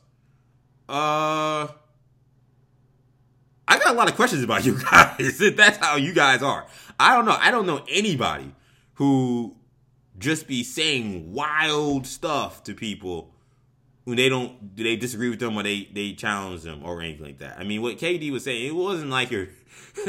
I mean, it wasn't like you're like, oh, f you, you loser. It was like deeply graphic language.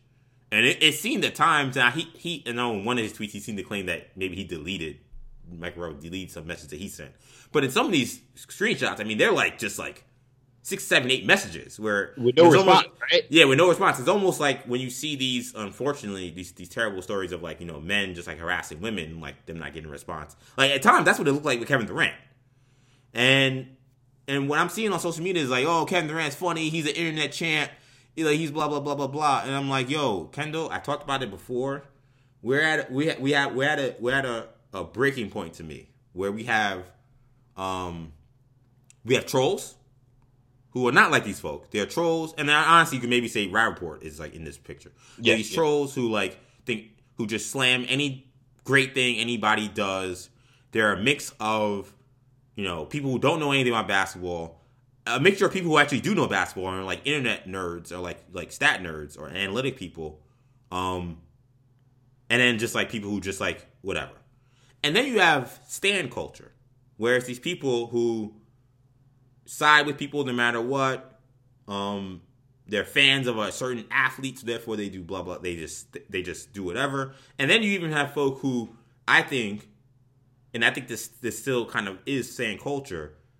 A lot of these figures who it eventually like they they just respect like greatness and they respect great athletes and they they don't take like the criticism these guys take seriously and they defend them no matter what and therefore see this and they're like oh no this is great and that's to me what I see here. I think this this is to me a microcosm of fan culture because I think that I know KD said that he didn't think that this would get out, but I just don't like. To me, I don't believe that. I think he knows that that's to get out.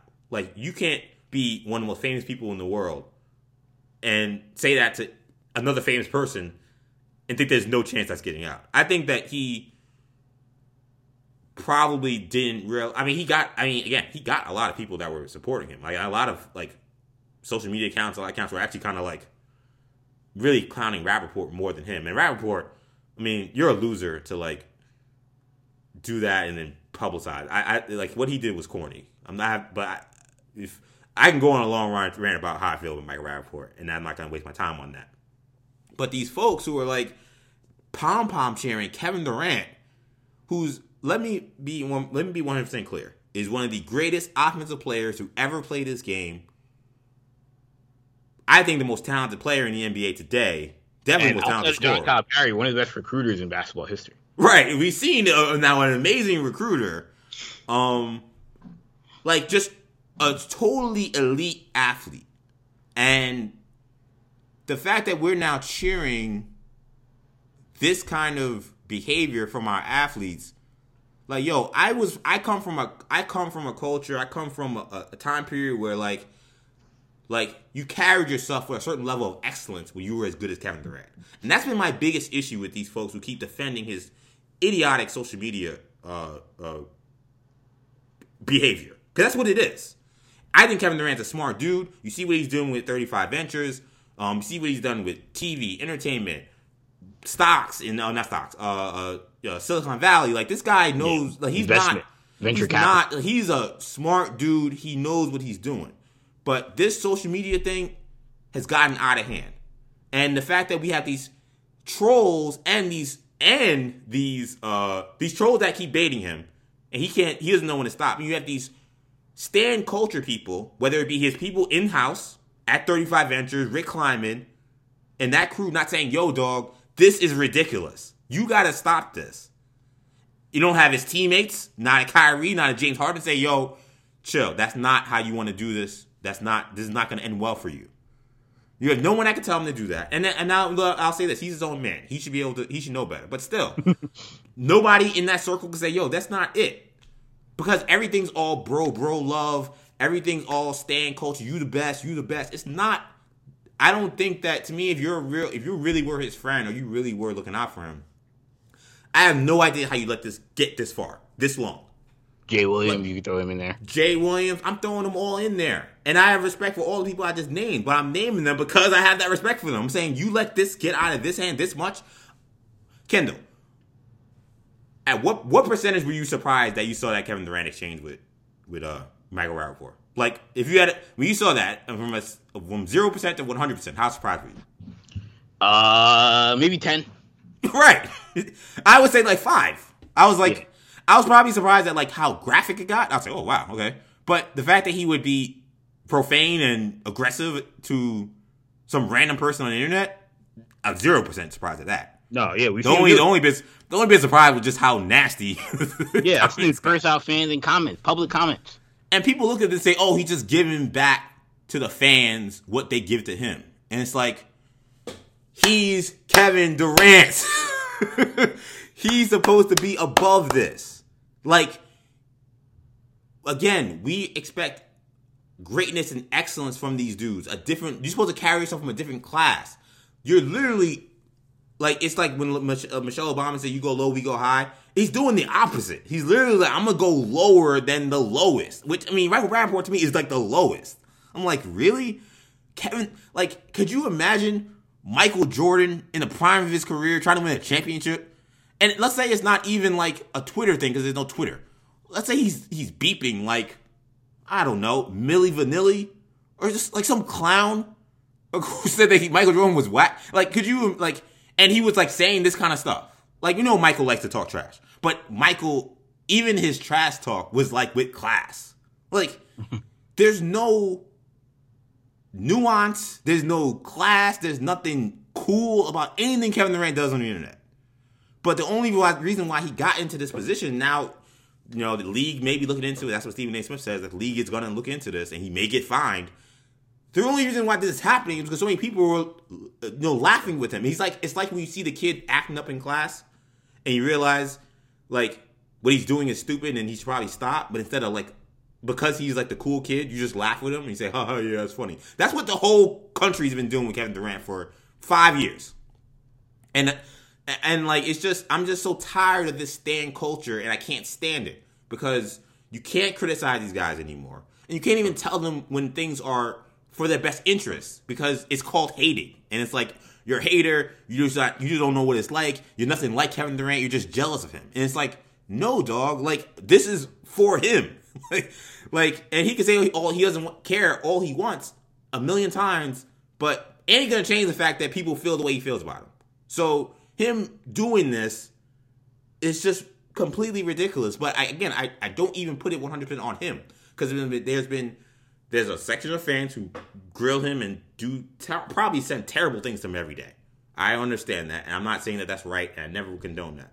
But then there's also this segment of people in his personal life and in his public life who are cheering him or riding him or, or not even people in his life, but just fans and, and other folk who are basketball voices who are like, yeah, Kevin Durant's great. He's funny. Ha ha ha.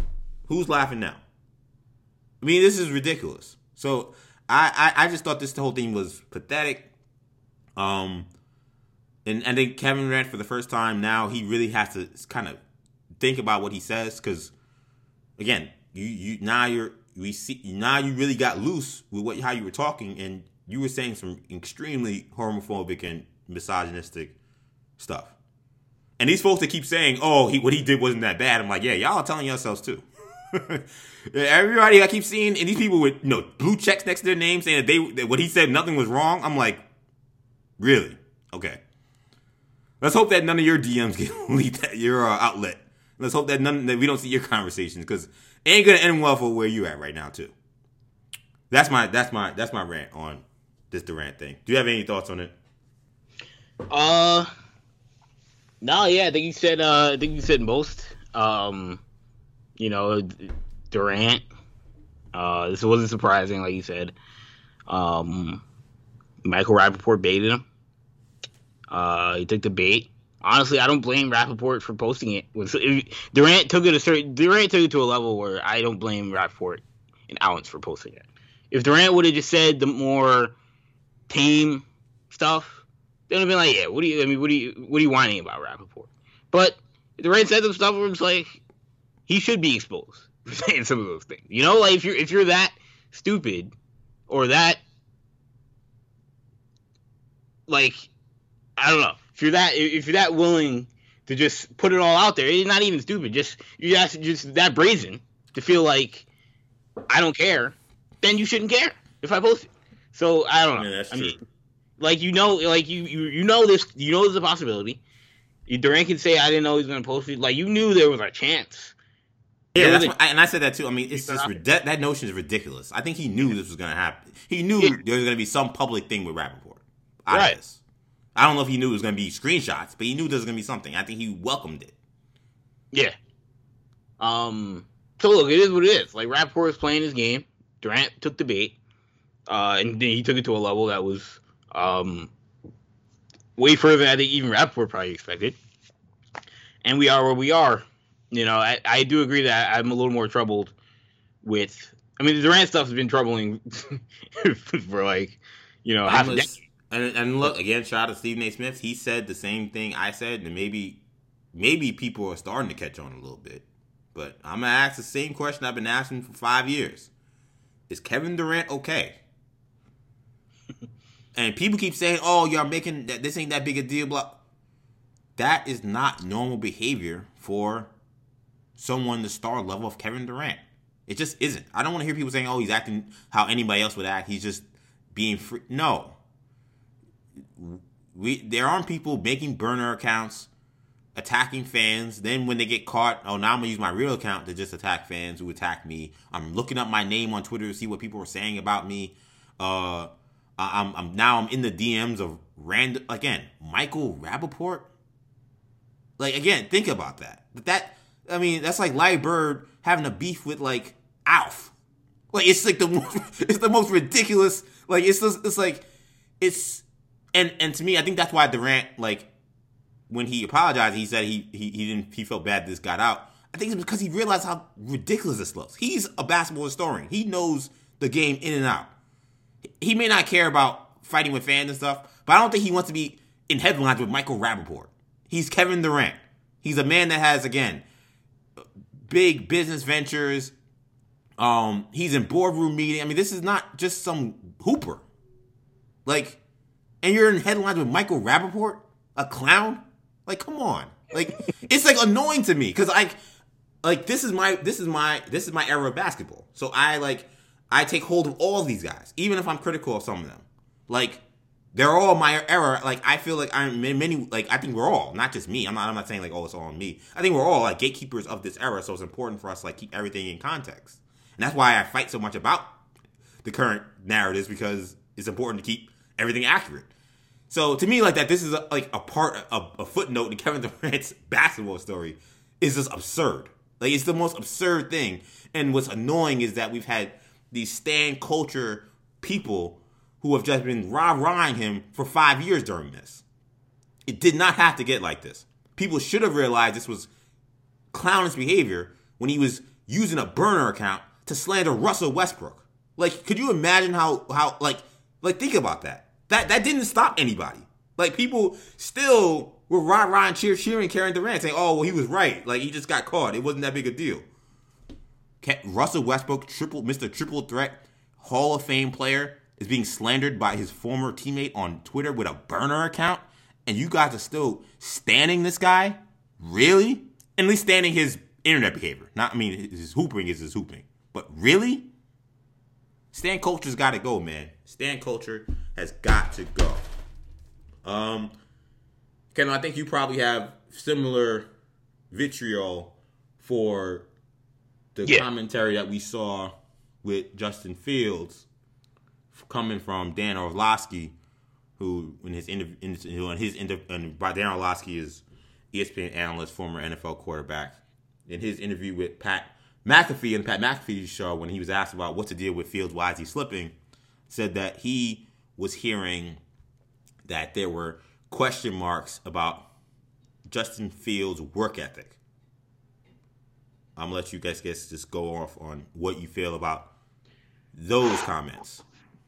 Man, this goes way beyond Dan Orlovsky, but yes, the Dan Orlovsky thing um, was the latest in the uh, uh, in the media narrative that's been set around Justin Fields. Justin Fields obviously had his pro day, quarterback at Ohio State, projected to go, I guess, in the first round. As much as I'm going to say at this point, because you know the media has decided that they're to, you know, put his stock anywhere. But regardless, uh, projected most recent mock draft, Todd McShay had him has him going 11 to New England, trading up to get him. Um, but obviously, we all know Justin Fields, again, quarterback at Ohio State. Um, had his pro day. Pro day was fine. Uh, just like Zach Wilson's pro day was fine. Just like Trey Lance's pro day was fine. Just like uh, Trevor Lawrence's pro day was fine. Yeah, I was gonna say um, I would not say Mac Jones's pro day was fine. I saw yeah, I, lot, yeah, I, saw a lot of missed throws. Fine. It I was Bill Belichick shaking his head as he was overthrowing guys, man. Uh, he's a ghost. Yeah, Josh Shanahan was like, "Uh, I may have made a mistake here. like, can we catch a a, a, a private jet to, to Columbus? yeah, because this ain't it." Yeah, man. So after that pro day, during Orlovsky's on uh, McAfee, and again, he says that he's hearing from teams that, or from people around the league that Fields has some work ethic concerns. He, he used the term "last one in, first one out," which I mean, man, I've heard that on every on certain quarterbacks. That's all I'm gonna say.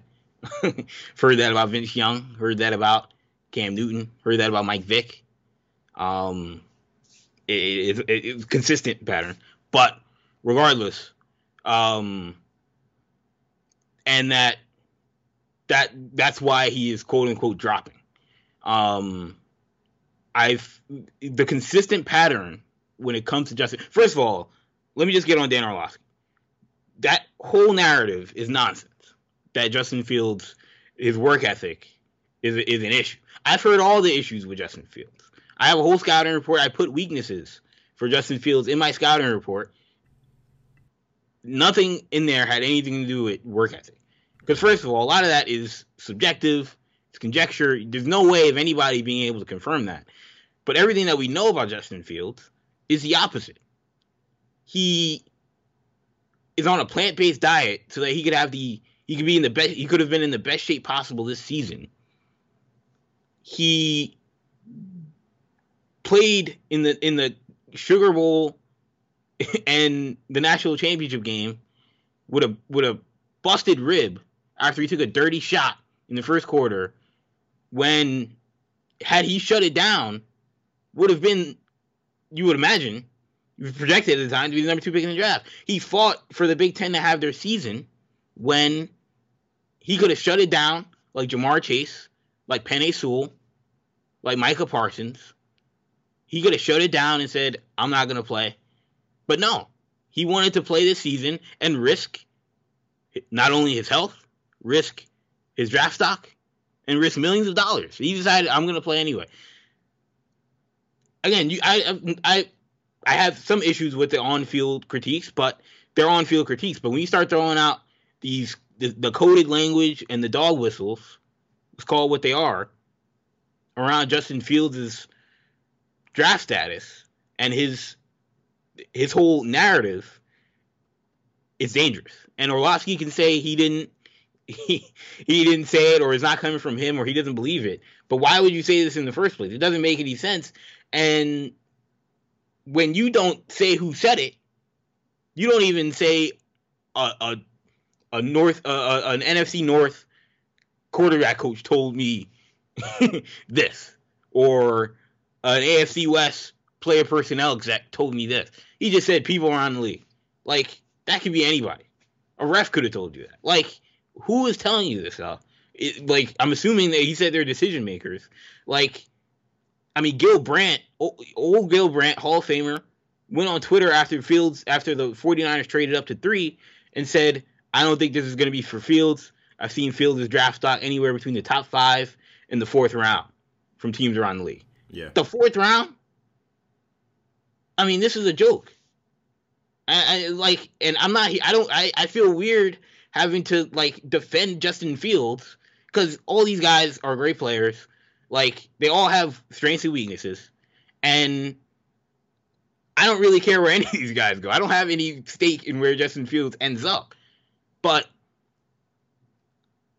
it feels like as a as a as a neutral observer from afar, it feels like the bar is set a lot higher for Justin Fields than it, than it has been for any other quarterback in this draft class.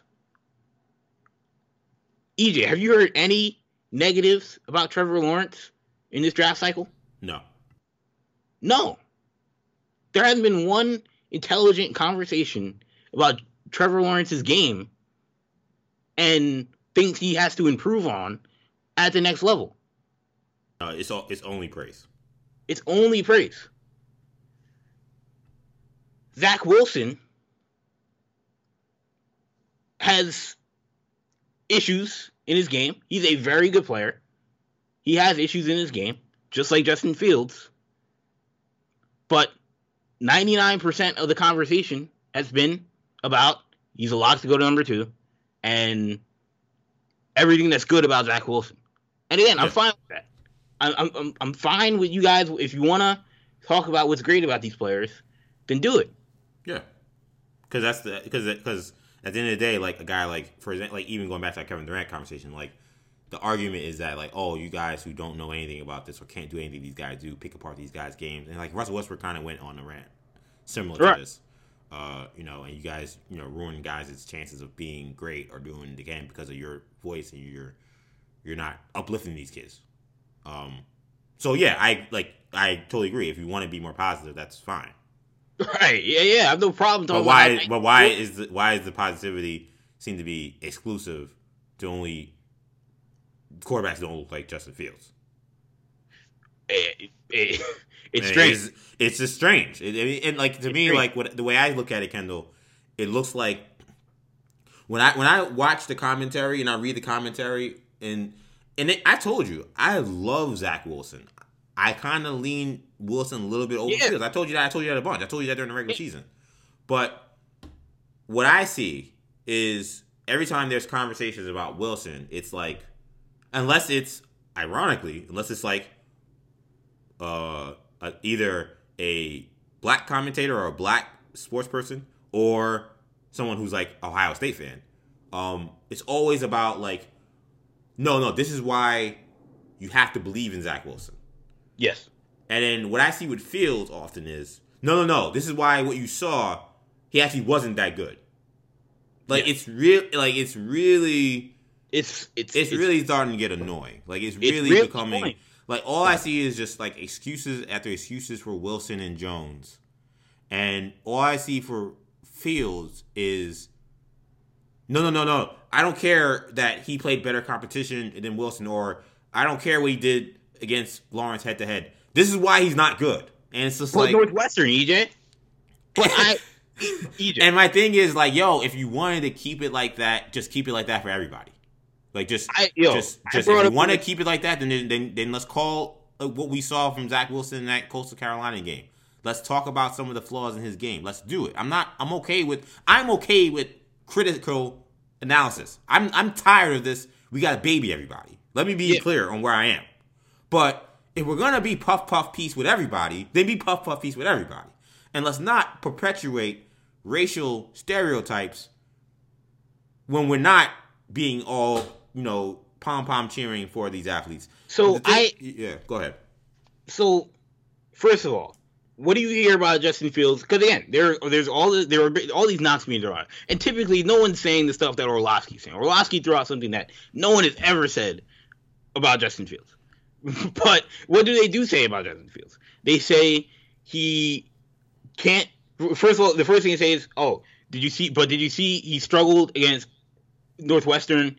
Struggled against, against Indiana. Okay. Um look at look at Patrick Mahomes. Mm-hmm. Patrick Mahomes. Remember we all know Patrick Mahomes. He was not a perfect prospect coming out of Texas Tech. He had games where he struggled. Um against Oklahoma in his sophomore season, he threw four interceptions. like Uh, you know, if I go to Justin Herbert in his last year at Oregon, he had a game on national TV against Arizona State on the road where he played awful. Like these guys have bad games. But for whatever reason, Justin Fields we're picking out the two bad games that he had, which were bad games. I'm not going to sugarcoat them because they were what they were. And those are things that you have to take into context. But Trevor Lawrence has had bad games. Trevor Lawrence didn't look particularly great against Ohio State no. in either game that they played no. against Ohio State. He didn't look any good against LSU in his sophomore season. He didn't play well against Georgia Tech in his sophomore season. And you know what? That is the most nitpicky of nitpicky like things to say about Trevor Lawrence. Right. But why is it not nitpicky about Justin Fields? Right, exactly. Like if I told Todd McShay what happened to Trevor Lawrence against LSU, he would say, uh, I mean, you know, he had a bad game. It happens. Um, but whatever. But for whatever reason, with Justin Fields, I if Is I this, point is this, is this an indictment on his ability? it's oh yeah, but he couldn't read the safety Right. against Northwestern. Pat Right. Fitzgerald is one of the best coaches in college football. They had the number one defense in the country last year. They gave problems. Okay, like They still won the game. Yeah. He was playing he was playing banged up. They won the game, and then the next he he dealt with a, a month of the same media vitriol saying that he was he was he was a choke artist, he's overrated, and then he went out and he dominated Trevor Lawrence's Clemson team. Yeah. Put on a And- show of shows in that. and yet we we Well. still it's like there's still this this negative thing about him and it, it again i mean i'm I, like and it's all the media scouts. Like i don't know what these nfl teams are doing. Mhm. if the if the 49ers draft mac jones then they look they look suspect but it is what it is. But like when i see when i'm watching television and i see them saying oh you know mac jones you know such a such a great uh processor and you know such a high IQ player these are dog whistles. Like Right. Mac Jones is a he's a good quarterback but what he had to do on that Alabama team is it's And you it's- also it's- say that about guys that don't have much ability. Let's be Yes. honest. yes Like, like unless you're Peyton Manning, like they're very, or, you know, like they're very rarely, like whenever like you're you're trying to convince yourselves, like that's what they said about Daniel Jones. Like whenever you try to convince yourself of a guy who's not a special, doesn't have special ability, you say, oh, but like he knows the game so well, like it overcompensates. Like that's what and you it's like. bizarre to me. And no, look, Tommy McShay and Daniel Jeremiah do a million times the work that I do in terms of having to watch all these guys. They've got loads of scouting reports on 300 plus players, but and I think they like say what you want about their evaluation of Wilson versus Fields. I think that's a close one. I have no problem with you saying you think Zach Wilson is better than Justin Fields Yeah, I think it's close to. for since the end of the season, have said that Justin Fields is a better player than Mac Jones. Um, now that there is this narrative that San Francisco might draft Mac Jones, why is there not this like flabbergast at the idea that the 49ers might draft a worse prospect than Justin Fields? If there was all this talk that the Jaguars were going to draft Mac Jones over Trevor Lawrence, there would be a ton of flabbergasts. We'd be like, "What's going on?" Right. But for whatever reason, it's Like, like, there's that, like there no like no one, no one before the season ended, and even after the season ended, like thought that like Mac Jones and Justin Fields were on the same. Level. not at all. It was Not- clearly not- not Mac all. Jones the fifth guy Right. in this quarterback class, and randomly he's gotten bumped up to three in the eyes of the media.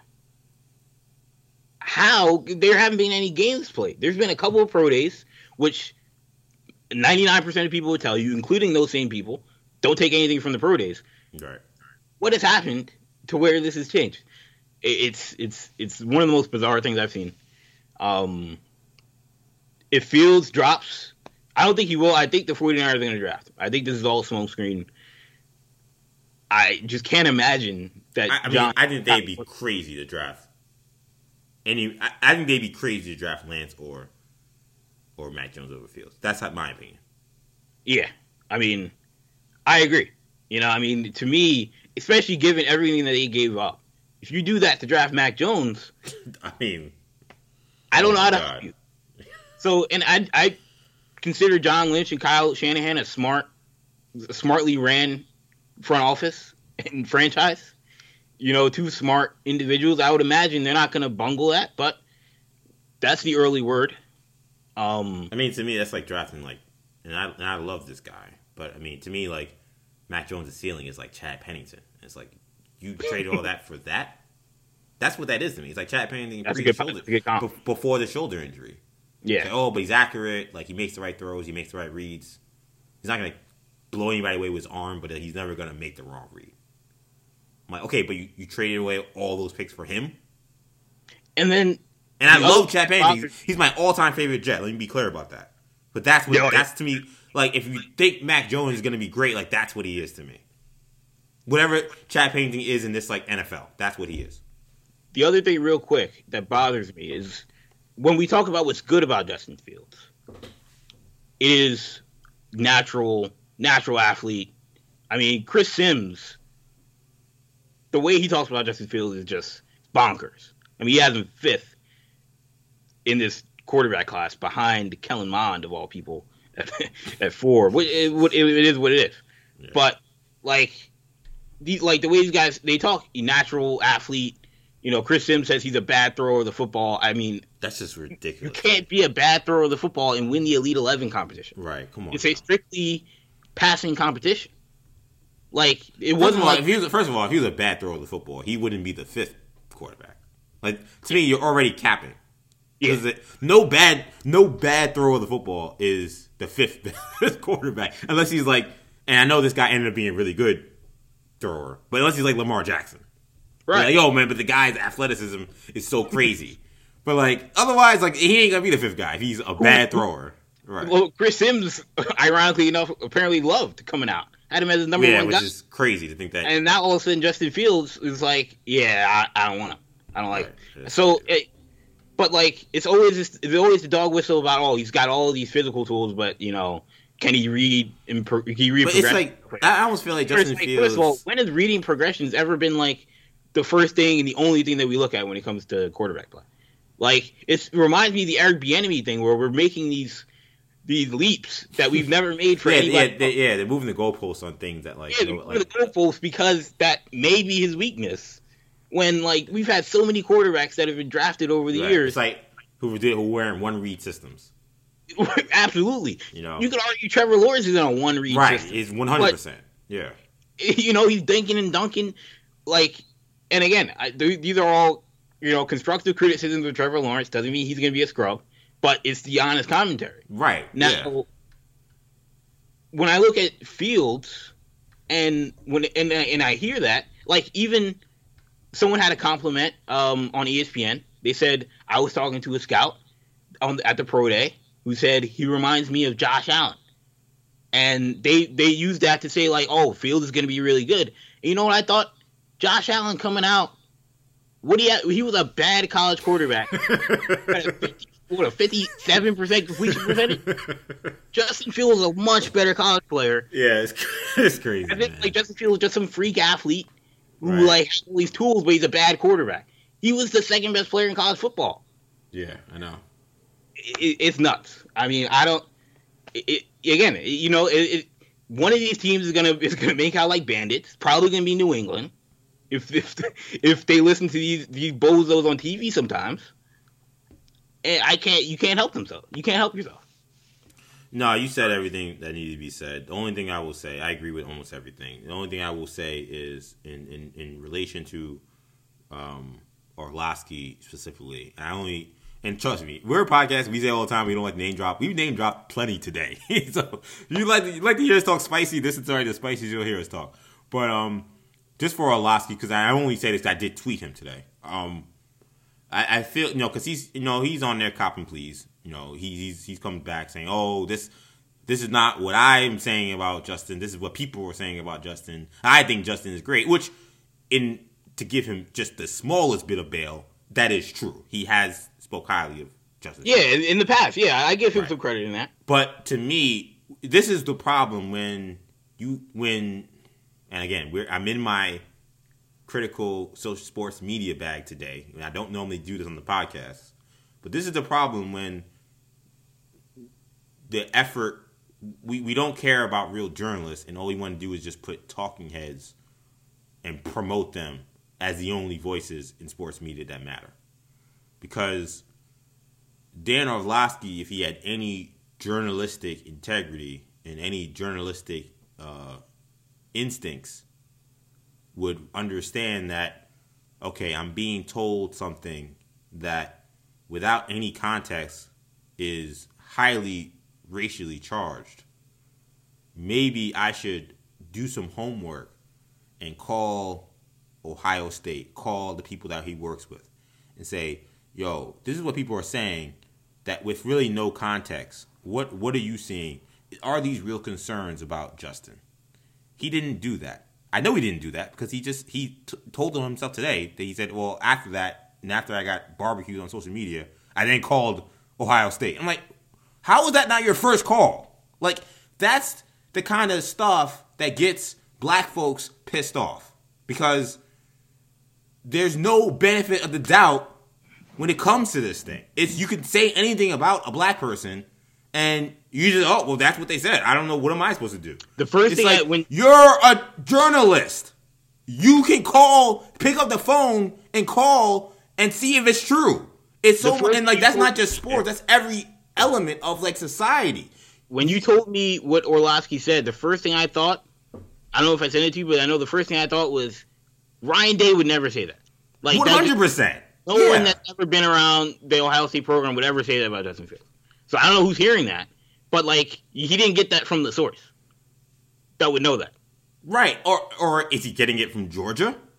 Because because because if he's getting it from Georgia, or if the NFL scouts are concerned about what they're hearing from Georgia, well then that's a story that needs context. Like, Yes. but a journalist would know that. The problem with sports media is we don't care about journalism anymore. It's only just about who's more entertaining, who can get clicks, who can get views, who can keep audience retention. That's all that matters now.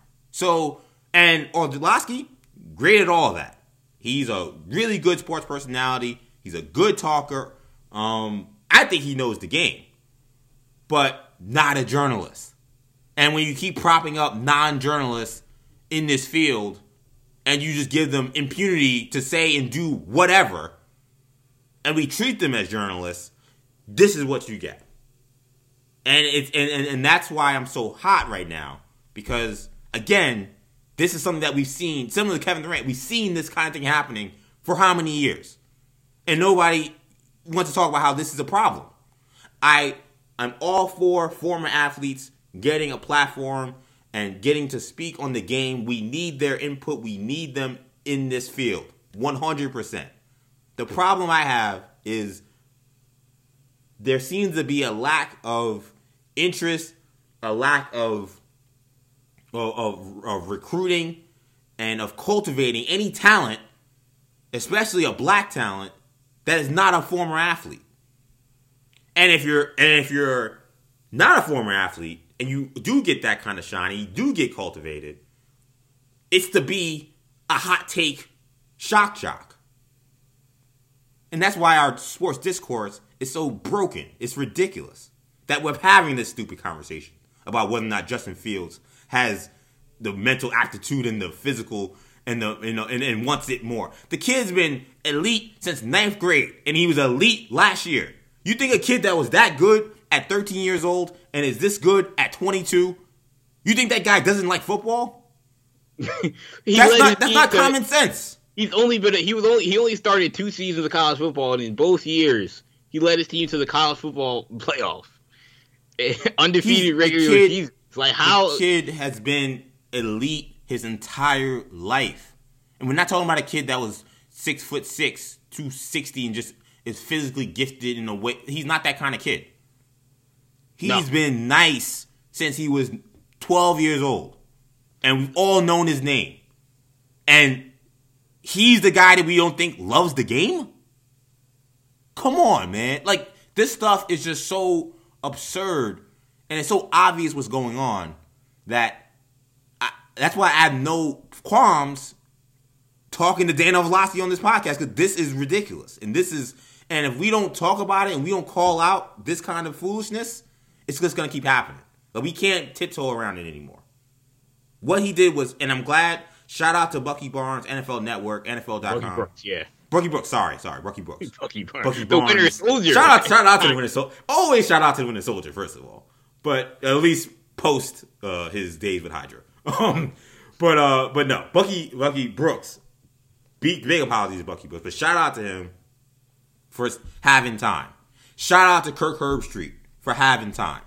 For calling out what this is. Because a lot of these people in the media, they want to play patty cake too. They don't want to mess up with their relationships. They don't want to, you know, start anything. So they, they don't they they they do the uh the, the subliminal shots on social media. I love seeing those. The subliminals, you know, just the random thoughts of I I think that we should always be mindful how we talk about quarterbacks. It's like we know who you're talking about. Like that doesn't do much. I liked what I saw from Bucky Brooks and Kirk Herbstreit retweeting homeboy and saying, "What is this?" Yeah. Because that's that's the only way we're gonna really start to fix this. These people need to understand where they're messing up. Because it, it, it's, it's bigger than football. It goes beyond that. Yeah, Woo! I mean Chris Sims. What a podcast! you know, last I- thing, when I, Kendall. when I hear Chris Sims talking about Justin Fields is like Cam Newton, you know, he, not a much of a thrower but a great runner. It just what are you talking about? Like Justin Fields has made it because because of people like Chris Sims and Dan Orlovsky. Justin Fields has clearly made it a mission since he was in high school to prove to people that he is a an elite thrower of the football. Like I put that in my scouting report of Justin Fields that clearly because he tries to prove to people that he needs to throw the football or that he can throw the He football, which he's legs proven more. to me Right. a million times, that I think he actually holds himself back from being oh it, like an even more dangerous weapon as a runner. Right. Like And the guy ran a four four, so we know. and the guy ran a four four. Like Yeah. But he's not Cam Newton. He's not built like Cam Newton. It's but again, it's just ridiculous. It's just advanced it- the only difference is their skin tone. There's only comp, there's only similarity. There's nothing similar between him and I watched Cam Newton play his entire career at Auburn, which was only one year. I watched Justin Fields' entire career at uh, uh, Ohio State. It's it's ridiculous to compare those two. Cam Newton is six foot six, two hundred and sixty pounds. yes. Come on, like it. This, but again, Kendall, there no, there isn't, there isn't a value in real, ser- any any any any commentary that's beyond surface level, and journalism. It's only about shock value, Yeah. clicks, and audience retention, and unfortunately, the kind of assessment you're getting from Chris Sims generates more buzz. And so he's gonna there keep- is a so he, in this day and age, in this in this in this era, in this troll era that we live in, he's gonna keep a job. Let's keep it hundred. That's what this some is. reason there there is a like there there is there seems to be an effort to tear down Justin Fields' is uh uh, his, his talent, his productiveness, his his his ability to play the quarterback position. I don't and I don't know why. Again, all these guys are are great quarterbacks. Like, but why is it with Justin Fields that we again we continue to highlight his flaws and ignore the rest of these guys? I, I like it, it. It it confuses me. Why why is Mac Jones being put as the third quarterback in this draft? Just like very very very like sneakily being thrown into the. Oh yeah, he's gonna go to number three because uh, you know, Kyle Shanahan, you know, did a great job with Jimmy Garoppolo and Matt Ryan. Like, why would you want Jimmy Garoppolo and Matt Ryan? Like, I mean, Matt Ryan, I guess, is fine. That's like the best case scenario for Mac Jones. Like, by far the best case scenario. like, but Kyle Shanahan is trying to get rid of Jimmy Garoppolo. He's clearly doesn't want him as his guy. Why would he want a guy who's built like Jimmy Garoppolo? When the best quarterbacks in the league are all built like Justin Fields. Mm. Speak on It it. doesn't make any sense. But it's like we feel like one plus one equals two. But again, these people are jumping to they they jump into a million different loops, and they're jumping through a million different hoops to say that oh, it's got to be Mac Jones because Kyle Shanahan and John Lynch went to the pro day. And you know what? I got tricked by that. I was like, look, I mean, maybe these guys are that stupid. But you know what? that, that same day, Kyle Shanahan and John Lynch said, they no, found the red eye. yeah, we're gonna do. We we're calling up Justin Fields now. We want him to do a second pro day. Fields is like, yeah, I'll do a second pro day because I'm not the last guy in, first one to leave. right. I have no problem showing off my ability to throw the football at a pro day because I'm an advanced thrower of the football. And those guys clearly have an interest in Justin Fields. And yet, I look at. I'll say this: I'll be shocked if Mac Jones is the pick. If it's Trey Lance, I I wouldn't be shocked. I'd be surprised. I'd be shocked if it's Mac Jones. Wow. I feel like that was uh, one of the best half hours of this podcast um, in a while. I think this has been whole show's been fire. Uh, this was supposed to be a short show, but we're at the two hour mark. Uh, but it has been great. I've enjoyed every conversation we've had. This was a really fun podcast. Uh, maybe the midnight edition of Hero Sports Talk should, be done more often because we were bringing fire today. There wasn't any tiptoeing. There wasn't much. Uh, wasn't much. Uh, you know, being. I mean, we're always careful what we say, but it wasn't. We definitely, you know, didn't pull any punches. Let's say that. Um, so I hope you guys enjoyed it, man. This was a hell of a show. Um, hope you guys enjoyed the Final Four this weekend. Course, you can catch all of our podcasts on the New Generation Podcast Network. By the way, well, let me New Generation Podcast Network, Apple Podcasts, SoundCloud, Stitcher, and TuneIn. Also, catch us on YouTube, and YouTube is important today because as we come out of this Justin Fields conversation, um, we got a very special guest on uh, on our uh, YouTube channel that'll be up very soon. It's actually an NFL draft discussion. It'll be a full about forty minute discussion um, uh, with a former colleague of Kendall's at Sports Info Solutions, talking about the NFL draft, breaking down prospects. So um, if you want to see, um, I think a great, a very good uh, assessment of Justin Fields' game, not what we've heard in a lot of the mainstream media in the last few days. Uh, check out that video. That'll be up on YouTube probably by the time you listen to this, or if not, very soon after. Um, New Generation Media is where you find us on YouTube. Check us out on social media uh, Twitter, New Generation Pod, Instagram, New Generation Podcast, uh, and Facebook. We have a Facebook page as well. You can find us New Generation Media. Um, individually, I can be found on Twitter, EJ underscore Stewart, Instagram, Action EJ. Ken can be found on Twitter at New Gen Ken. Thank you guys so much for checking out this edition of New Generation Sports Talk. Kendall, I'm EJ. Take it easy, guys. Peace.